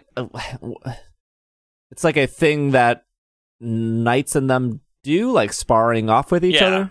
It's sparring. Well, and doggies like to play that Doggies way too. play that way too. So, Having two dogs, they do it all the time. so Galia and Lunala never fought. They just fought Necrozma. They didn't fight each because other. Because they weren't Right. doggies. And there are also one different was a times bat a day. and one was a lion. Yeah. One was the sun and one was the moon, and the sun and the moon don't fight. Not with that attitude. I was Oh. waiting for that one. Zekrom and Reshiram did not fight. they didn't They- exist in the same universe. Right. Right, because they're like separations of Kyurem or whatever, the absence of Well, Kyurem or I whatever mean, that was. so Zekrom, Zekrom and Reshiram were once the same Pokemon, and then due to the fighting of the two brothers They got over the split. dragon, they No, got that was the movie. That was the movie. Don't get the movie involved in But there. that's the lore. Yeah, that's, that the, is lore. the lore. That is the lore. Yeah, Are like you uh, sure? yeah, Yes, because uh. Col- Chorus explains how no N explains in Black and White too how they're the separation. And no, I mean the two brothers part is. I don't think that's the part of it. I I, I Yeah, thought that it part of the split when it came to Earth, and then Kyurem is the void between them. no, it was this is they Gen they, five. We're we're we're beyond Right. Gen Yeah, five. well, here. We're- whatever. We're, Anyways. Galar here. yeah, they're like the separation, and Kyurem is like the ex- e- exo skin. Uh, what was before that? Oh, Kyogre and Groudon fought, right? Yeah, Kinda. did. Yeah. heck yeah, they did. Uh, heck yeah. That was your global warming game right there. Pokemon ahead of the curve. Oh, Ho Oh Uh, and Lugia. They did not fight. They, Yeah. they didn't fight. They were they weren't fighting. But these Mewtwo two, and Mew fought. these two, I would, uh, my guess is that they live in harmony together. Yeah, probably. And then something disrupts that harmony. Dun dun dun. Yeah. Whereas, like the other ones, they either they didn't know each other existed or they did and they hated each other, which I guess is new. Okay. Yep. Encounters with Pokemon. Battles with wild Pokemon in tall grass or caves will occur when players run into that Pokemon that they can see wandering around. I'm going to repeat that. Battles with wild Pokemon in tall grass or caves will occur when the players run into that Pokemon that they can see wandering around. Some Pokemon will pursue the player once they see them, and others will run away. The exclamation mark that appears above the tall grass also seems to be an indicator that a wild Pokemon is hiding there. Each so we Pokemon. have Pokemon in the overworld. Is that what you're telling me? Yep. yes. Yep. Yep. Yep. Which they did not show in the first trailer. No, they did not. And I'm also wondering if it's a thing where, because they also mentioned while they're we'll talk about that a bit, but it, it feels like you're more likely to see them in the overworld after you've run into them the first time. So I'm wondering if like the first route will be there won't be any, and then as you encounter things, you'll start seeing them in the overworld. Like they'll transition to being in the overworld. Oh, yeah, I, I, yeah. That's that's like, I mean, uh, obviously these trailers are very controlled of what they Right. exactly want to show and what they exactly did not want to show, and they. I do not think that this is some weird like they backtracked. A lot of people, including myself, that were upset during the first trailer that they showed what looked to be a wild encounter, a backtrack of "Let's Go Pikachu, Let's Go Eevee." Um, and there are some people that were very excited that wild encounters were back. I don't understand those people, but that's fine. But I don't think for a second they heard that backlash and tried to like fix it and remedy it. No, They I think they just did not want to show it yet because they wanted the reaction of what they got, which was people losing their minds that the thing that they thought in the first trailer was not the entire picture. And I'm very excited. Let's go Pikachu, let's go Eevee. Say what you will about it. It's a main series game. Yep. And it did something that Pokemon needed for a long, long, long time, which is getting rid of wild battles. They are an illusion. They make it feel like you're you're you're they make it f- feel like you're doing something when in reality you're not. Right? Like it's literally wasting your time with that illusion of like you're making progress, but it is such an old and outdated mechanic and it is annoying to walk through a cave or swim uh, as somebody who's been playing a lot of Heart Gold Soul Silver, that illusion is broken, right? If I'm surfing from point A to point B, there the look, you're not fooling me. It's going to be a Goldeen. It's always a Goldeen. Every four steps, it is a Goldeen. It is nothing else. For some reason, Game Freak has this obsession with Goldeen, and they put it in every game. Black and White 2, X and Y, Heart Gold Soul Silver. Look, there are other fish Pokemon. You're not fooling me. It's going to be Goldeen. Could have been a Every single time, and they uh, use no other water Pokemon in this game. I don't understand. The quote unquote solution is just use a repel, which is the problem, right? Yeah. if I have to go out of my way to spend money on an item to turn off a mechanic, your mechanic is a problem. It was fine for the first couple games. Look, 1998, 2002, 2006, all different times in video games. But if I don't want to run into a Zubat, don't let me run into a Zubat. It's really simple. So I'm very excited for this. So I, I, I'm sure there are people who enjoy that wild battle mechanic. I can't think of a single like popular 2016 plus game that is still relying on a wild battle mechanic. Um, even something like the very popular Persona 5, like you can see the creatures. If you want to encounter them, you have that choice. If you don't, you don't. Yep. And so I am personally very excited for this to be back. We don't know the full aspect of that, of course. Um, they give us this line of battles with wild Pokemon in grass or caves. You have to run into the Pokemon that you can see wandering around. I think on top of all that, of you know, you know, spinning in the grass for eight hours looking for a one percent spawn, encounters in the overworld still offer that randomness, right? If if a Pokemon is a one percent spawn, whether or not it is wild or whether or not it is in overworld is still to chance. The only difference is you're not the difference between the two is you're not hitting the runaway button over and over again.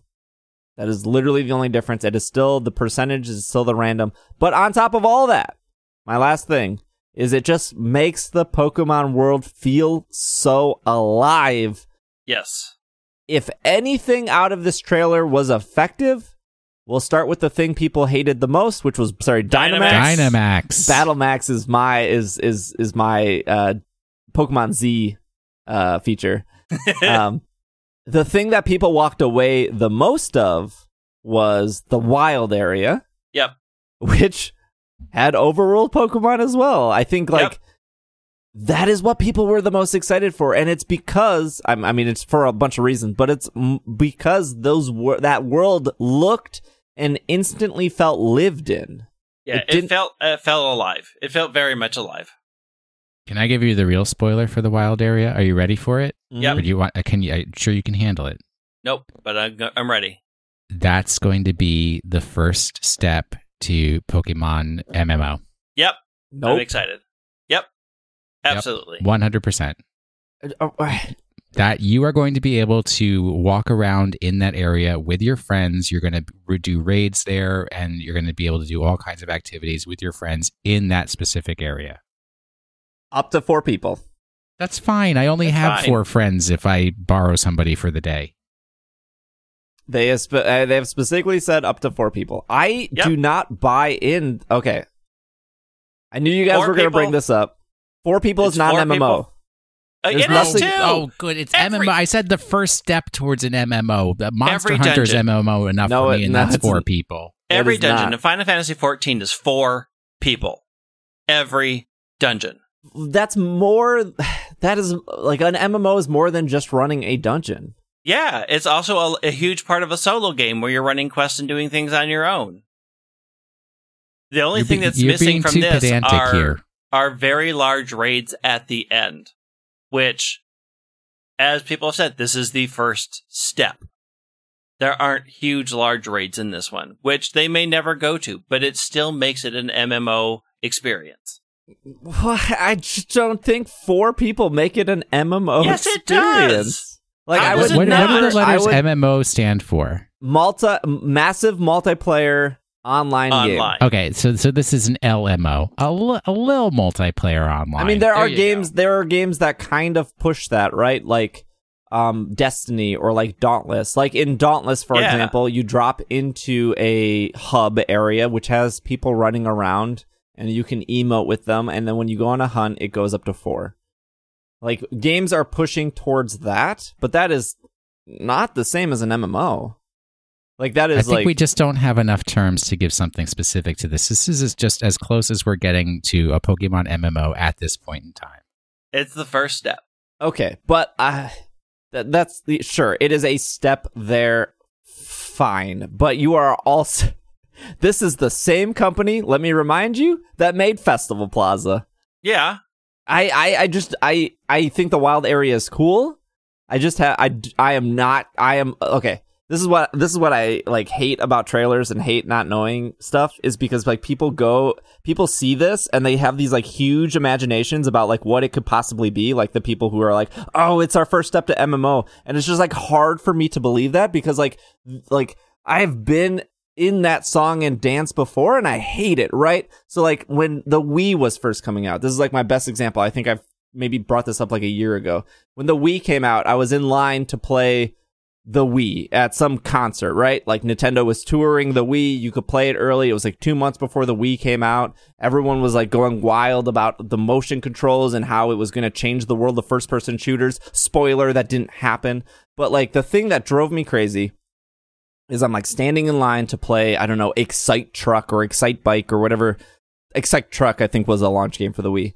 And there are two dudes in front of me, and they're like, oh, I'm so excited for Red Steel. Do you guys remember Red Steel?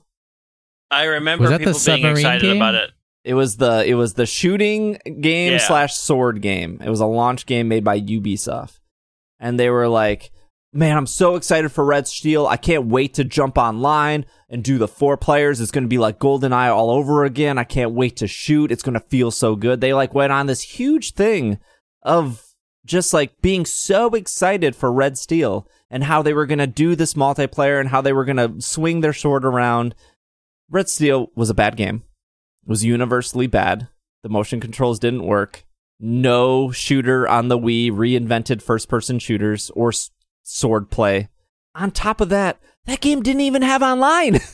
it didn't have four player online battles. They just like went down this rabbit hole and I'm just sitting there in front of them as they went down and like I feel this way now about the wild area where people see it and they're like this is it. This is the start of this Pokemon MMO. Like what?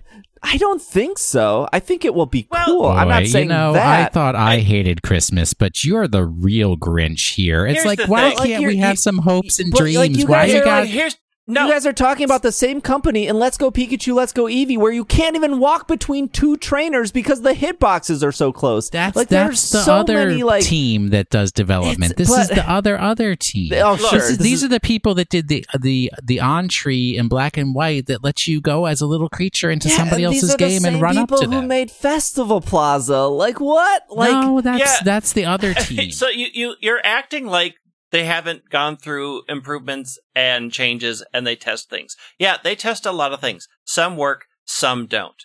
They have models. So if people are excited to be able to play Pokemon with a bunch of their friends, this is definitely a first step towards that. What will that finally look like? Will it be a full-fledged MMO? MMO? Who knows?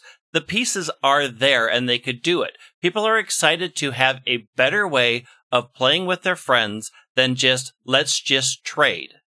Like but we don't know if it's been- better though. Like it looks great on paper, but we have It no clue how great. it connects. right. We but don't like.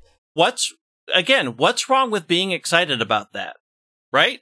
Like it looks like a great first step. It's, it it's could hope. bomb. We have we have hope. It, it Sure. could, yeah, bomb. it could be garbage, but we have But- hope. but it looks fun. Like it looks better than the raids we currently have in Pokemon Go. Like they are Ugh. clearly oh. they are clearly working towards that sort of idea, right? Like having a bunch of people being able to do big things together. That is an established thing in Pokemon Go. Now, Pokemon Go doesn't do it great because battling in that game is terrible. But we're going to take incremental steps towards that. And this is an incremental step towards that. If it doesn't work, if people hate it, if it just does not fly, it may not continue. But we don't know until we see it. So there's nothing saying, like, saying that it's absolutely not a step towards an MMO is just saying, I don't want to hope that way because I've been disappointed before. Oh, I've That been disappointed before. That is But, the like, argument, that's and the you are ignoring You can look the at other games, that too. are matches. Okay, so look look at how many people were demanded for uh forts to come back, and they did an Omega Ruby Alpha Sapphire, and like no one used it. And a like lot of people use it. You didn't use it. no, there that were. doesn't mean a lot of people didn't use it. I mean, Blissey bases were a thing, but how like Blissey bases were a thing. A lot of things were a thing. how many Again, how many unique bases did you visit? like Like 50. three. Oh No. no, no, no, more than that. Yeah. there were a lot. But even if Like- you visited them, there was nothing to do. yes, they didn't. Tell there you was step on the musical tile. there was like- a bunch of there were things to do. Was there a lot to do? No. Was that a limitation of what they currently had for hardware? Yeah, somewhat. But people could create gyms, you could battle friends, you could do a bunch of different things. It was a step. Was it a great step? That depended on on you. You didn't use it, fine, you didn't use it. I used it a lot. Like there's a lot of people who will say, "Oh, I never used this and so therefore it wasn't popular." Like that's not necessarily A to B. You didn't use it. A lot of people did. What tends to stick around is if they can make it work and it's a viable step towards what they want. This wild area and battling with your friends is clearly a step. They get it from Pokemon Go. A lot of people do raids. A lot of people don't talk during raids, and the raid system in Pokemon Go is garbage, but they still do them, and a lot of people find value from them. We talk about the value we get from doing it with our friends. So they're bringing it into this game. Is that a step towards MMO? Absolutely. Will we get there? I don't know. But simply saying, well, all these other games didn't do it right. Sure. But a lot of other games have, have done it and successfully have done it. There are a million mobile MMOs coming out. It's not like the MMO market is a, is a complete failure. It is absolutely changing to lighter, smaller, and more focused on friends. Final Fantasy even does it. Most of its content is for people. Destiny does it. Most of the things are small groups of friends. So to say that this is not that way is just you being stubborn about it because you've been disappointed before. That's not an accurate statement. That's your opinion about it. I I th- I think that like those situations though, and I think the point I'm trying to get across is like there's so many variables to get that to work right. Right. There are. Absolutely. Another good example is going back to Festival Plaza. Universally, Oh, universally not. people hated it. a, a lot of people hated it and a lot of people liked it. There, that's not a universal.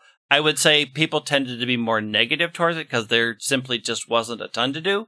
But, But, there, were was a ton, of, to do. That that's my was a- point. Is like Festival Plaza was actually really cool, and there was like a lot of things to do and level up, and they, it would like auto do your EVs, and it would do uh, it would go fetch you, You stuff. Like there was so much to do, and like I felt like no one even touched that, and so my Well, that my- felt like I touched it a lot. I know a lot of people who spend a lot of time in there leveling their things to better train. I know a getting the lot of people who uh, bottle caps. who also used it to buy all the clothes from the other games so they could have a complete set of outfits. Like people used it.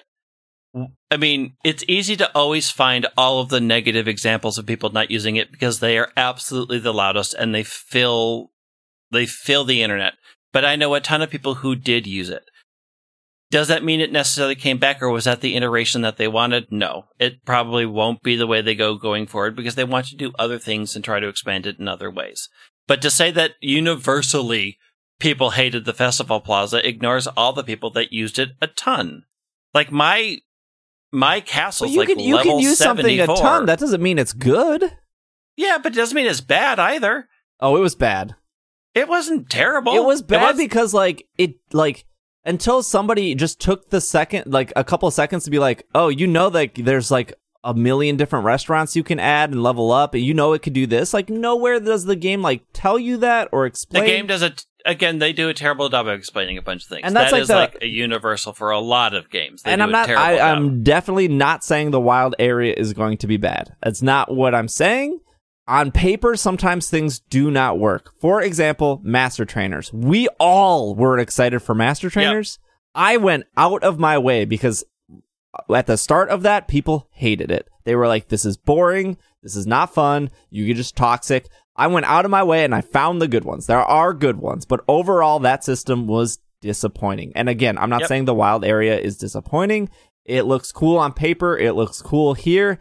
I I just get frustrated when people the what what will happen is people will say like I can't wait to do this, I can't wait to do this, I can't wait to do this. In the wild area, we don't know if you can do this and then all of a sudden their expectations are this sucked. Why didn't it do this? Why didn't it do that? We don't know what it's going to do. I'm sure what it will do will be fine.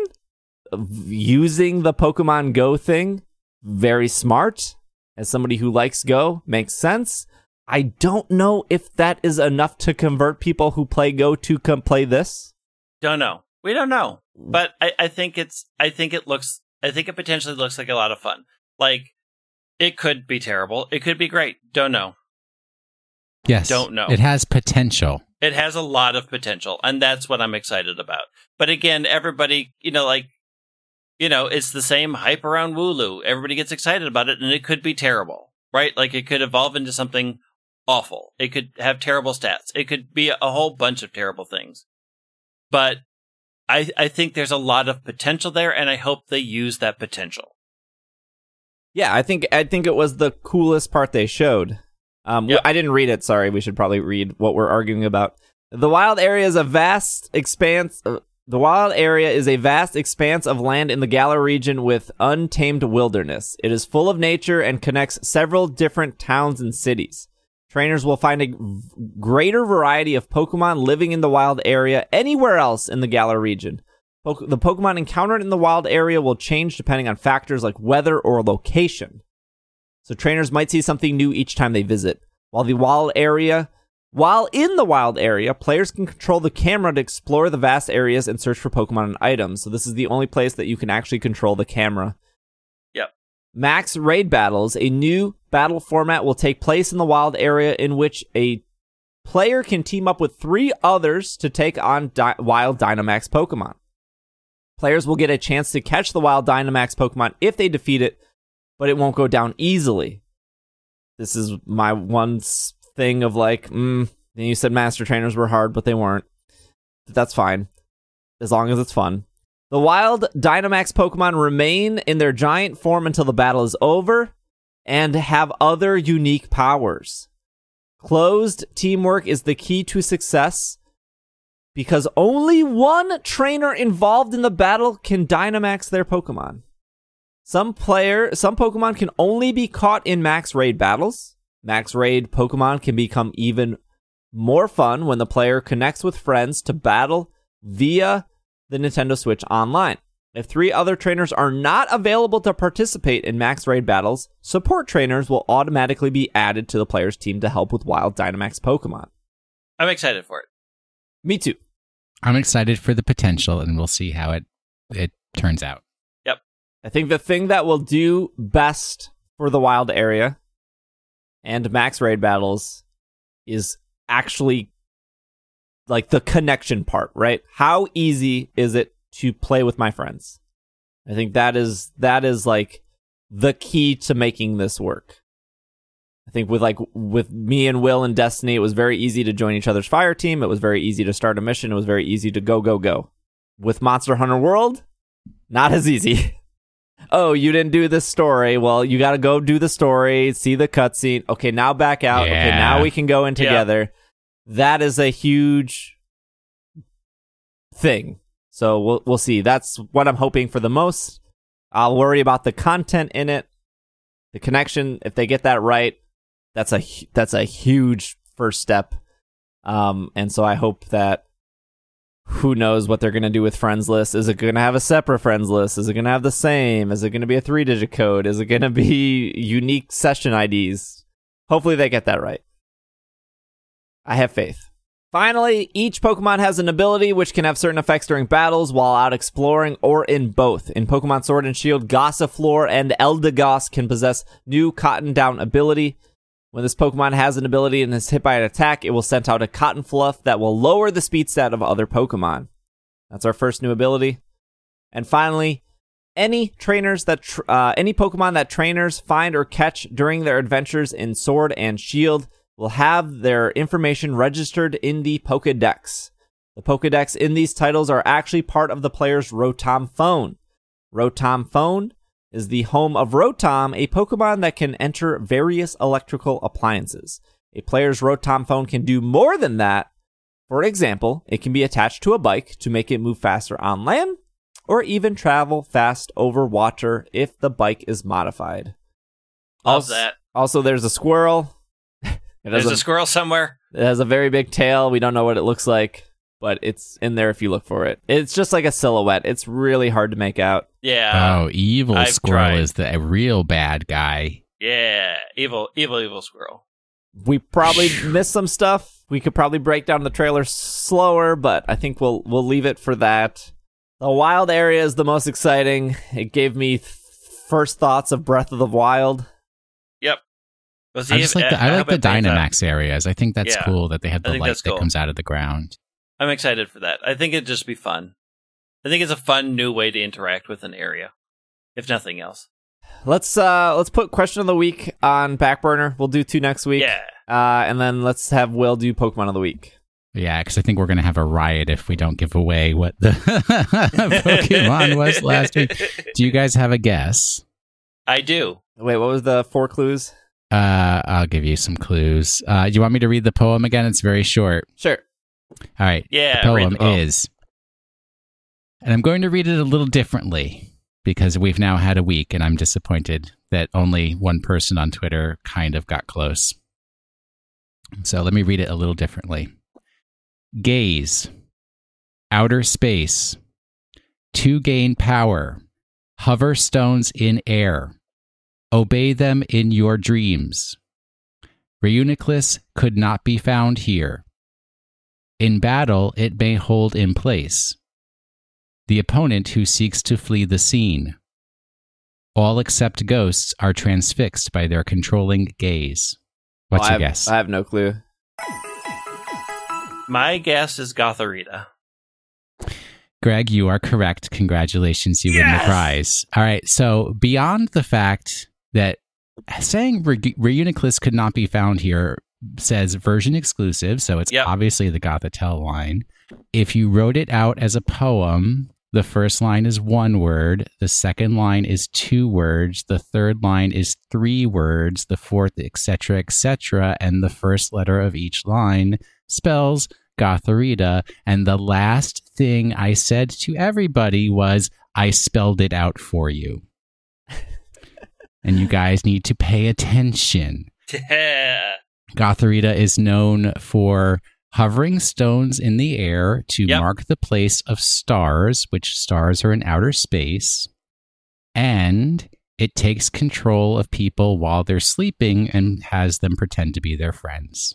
Uh, some triv- So- some trivia here. Gothorita shares the category with Grumpig. They are both known as the Manipulate Pokemon. And Gothorita represents September in the Unova horoscope. Nice. Nice. Yeah. Oh, I didn't know that. Oh, I want. I wanted the full scope. The shuffle icon is super cute. The shiny is meh. It's really meh. It's just like a light gray, and I'm not impressed. All right, well, what's next week? All right, this week's is going to be much easier for you guys. You're going to get it real fast. All right, this is the start of it because I wrote it a little weird. A few unrelated, related pieces to guide you to this week's Pokemon. When I was a wee lad living in Bedford, New York, there was a small pond near our home. The pond was known for containing a large number of reptiles, of which I was terrified. These reptiles are known, you see, for their tendency to bite. As I was four years old at the time, the thought of being bitten and being told by some that they would bite my finger right off was enough to keep me away from the pond. While these reptiles were honored in 2006 by New York State, if you were to look up footage of them on the internet, you would be horrified. A gentleman by the name of Coyote certainly shows no restraint in demonstrating how dangerous these creatures can be. Another type of danger comes from battleships of the 20th century. Much like Kleenex and Xerox, the name of a particular battleship launched in 1906 was applied to all ships made to the same size and configuration as the original. These large battleships were known for only carrying large guns, no smaller guns as ships in the past had been known to carry. After 1906, these ships became all the rage throughout World War I, but there was only ever a single battle between fleets of these ships in 1916. As a student of grand strategy and geopolitics, I always understood naval structure to be based around carrier battle groups. I guess they needed a different name before the debut of water based flight, launch, and land. I also find it extremely interesting that the name for the original battleship was taken from an old term for an overcoat and not meaning do not fear. This week's Pokemon benefits from an ability that boosts the following moves, as far as we know so far, by 50%. Bite, Crunch, Fire Fang, Hyper Fang, Ice Fang, Poison Fang, Psychic Fangs, Thunder Fang. It is an ability that only seven Pokemon have so far. As a bonus for the vigilant listener, this week's Pokemon shares its type combination with another Pokemon line, a line that was distinctly featured in the cartoon. This two episode arc in the cartoon was notable because it leaned heavily on a very convenient concept of time travel being available to the protagonists. That's it. That's all you get, kids. All right, all right. That's so All right, all right. easy. So easy. I will. Uh, we will. We will be back next week. I am sure we're probably. Uh, I'm sure we'll probably get a little bit more at E3. Uh, E3. Uh, the Nintendo E3 Yeah. is on. Aren't they doing a treehouse? Yes, they will be doing. Uh, Sword and Shield will be playable on the show floor at E3. Um, so I'm sure somebody will probably play the first area, probably where the Wooloo are. I would guess probably that like farm area Yeah. where I'm sure people will Route be able to play. So I'm sure we'll get some details there. Uh, I'm sure you don't probably don't have to wait for those people to play. I'm sure the Treehouse people will play through that first area. Yep. Uh, and we'll get some details there. I would suspect we'll probably get one to two new Pokemon from that. Probably that Squirrel, um, because it'll. My assumption is it's an early route Pokemon. So uh, we'll be back next week with that. It is also Pokemon Go Fest this upcoming weekend. So first off, no streaming Thursday, Friday, Saturday, Sunday because I will be in the Chicago area. If you are in the Chicago area, I should be there Thursday night, all day Friday, and all day Saturday. I am sorry, we'll not be there on Sunday because we have to record. So if you are there, not at Go Fest, just in the Chicago area, please tweet at me at Pokemon Podcast or at Dragging a Lake if you are in Slack or if you are in Discord. You can get a hold of me there. I'm literally going that weekend to meet up with people and to play Pokemon Go and to do some raids. So if you want to tag along, say hi, whatnot, just very, very easy to get a hold of, as well as Will and Greg. Will is at Washing Yep. the Sink. Greg is at White Wing. Feel free to reach out. We will be talking about GoFest on the next podcast. I'm not sure how much or how long, but the E3 news will take priority um, for the Sword and Shield. I suspect GoFest will be just a glorified community day, like always. Yep. but that's okay. It should be I'm fun. excited. Uh, community days are fun. Uh, so we will be back next week. Have be safe. Have fun. Uh, di- get get get get hogged hammed up for Dynamax. On ham for Dynamax. and uh, this has been another episode of the Pokemon Podcast, and we are Super effective. Super secret squirrel. Done it.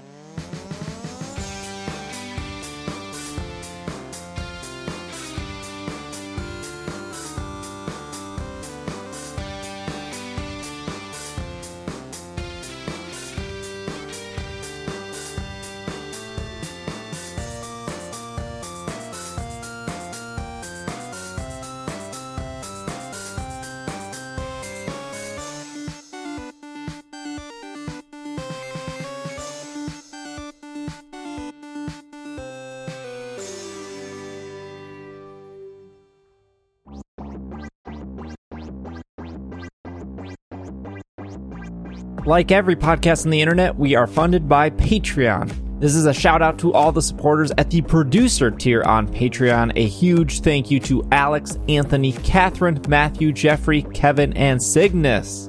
If you would like to join our community and support the podcast, you can head over to isc.cash for more information.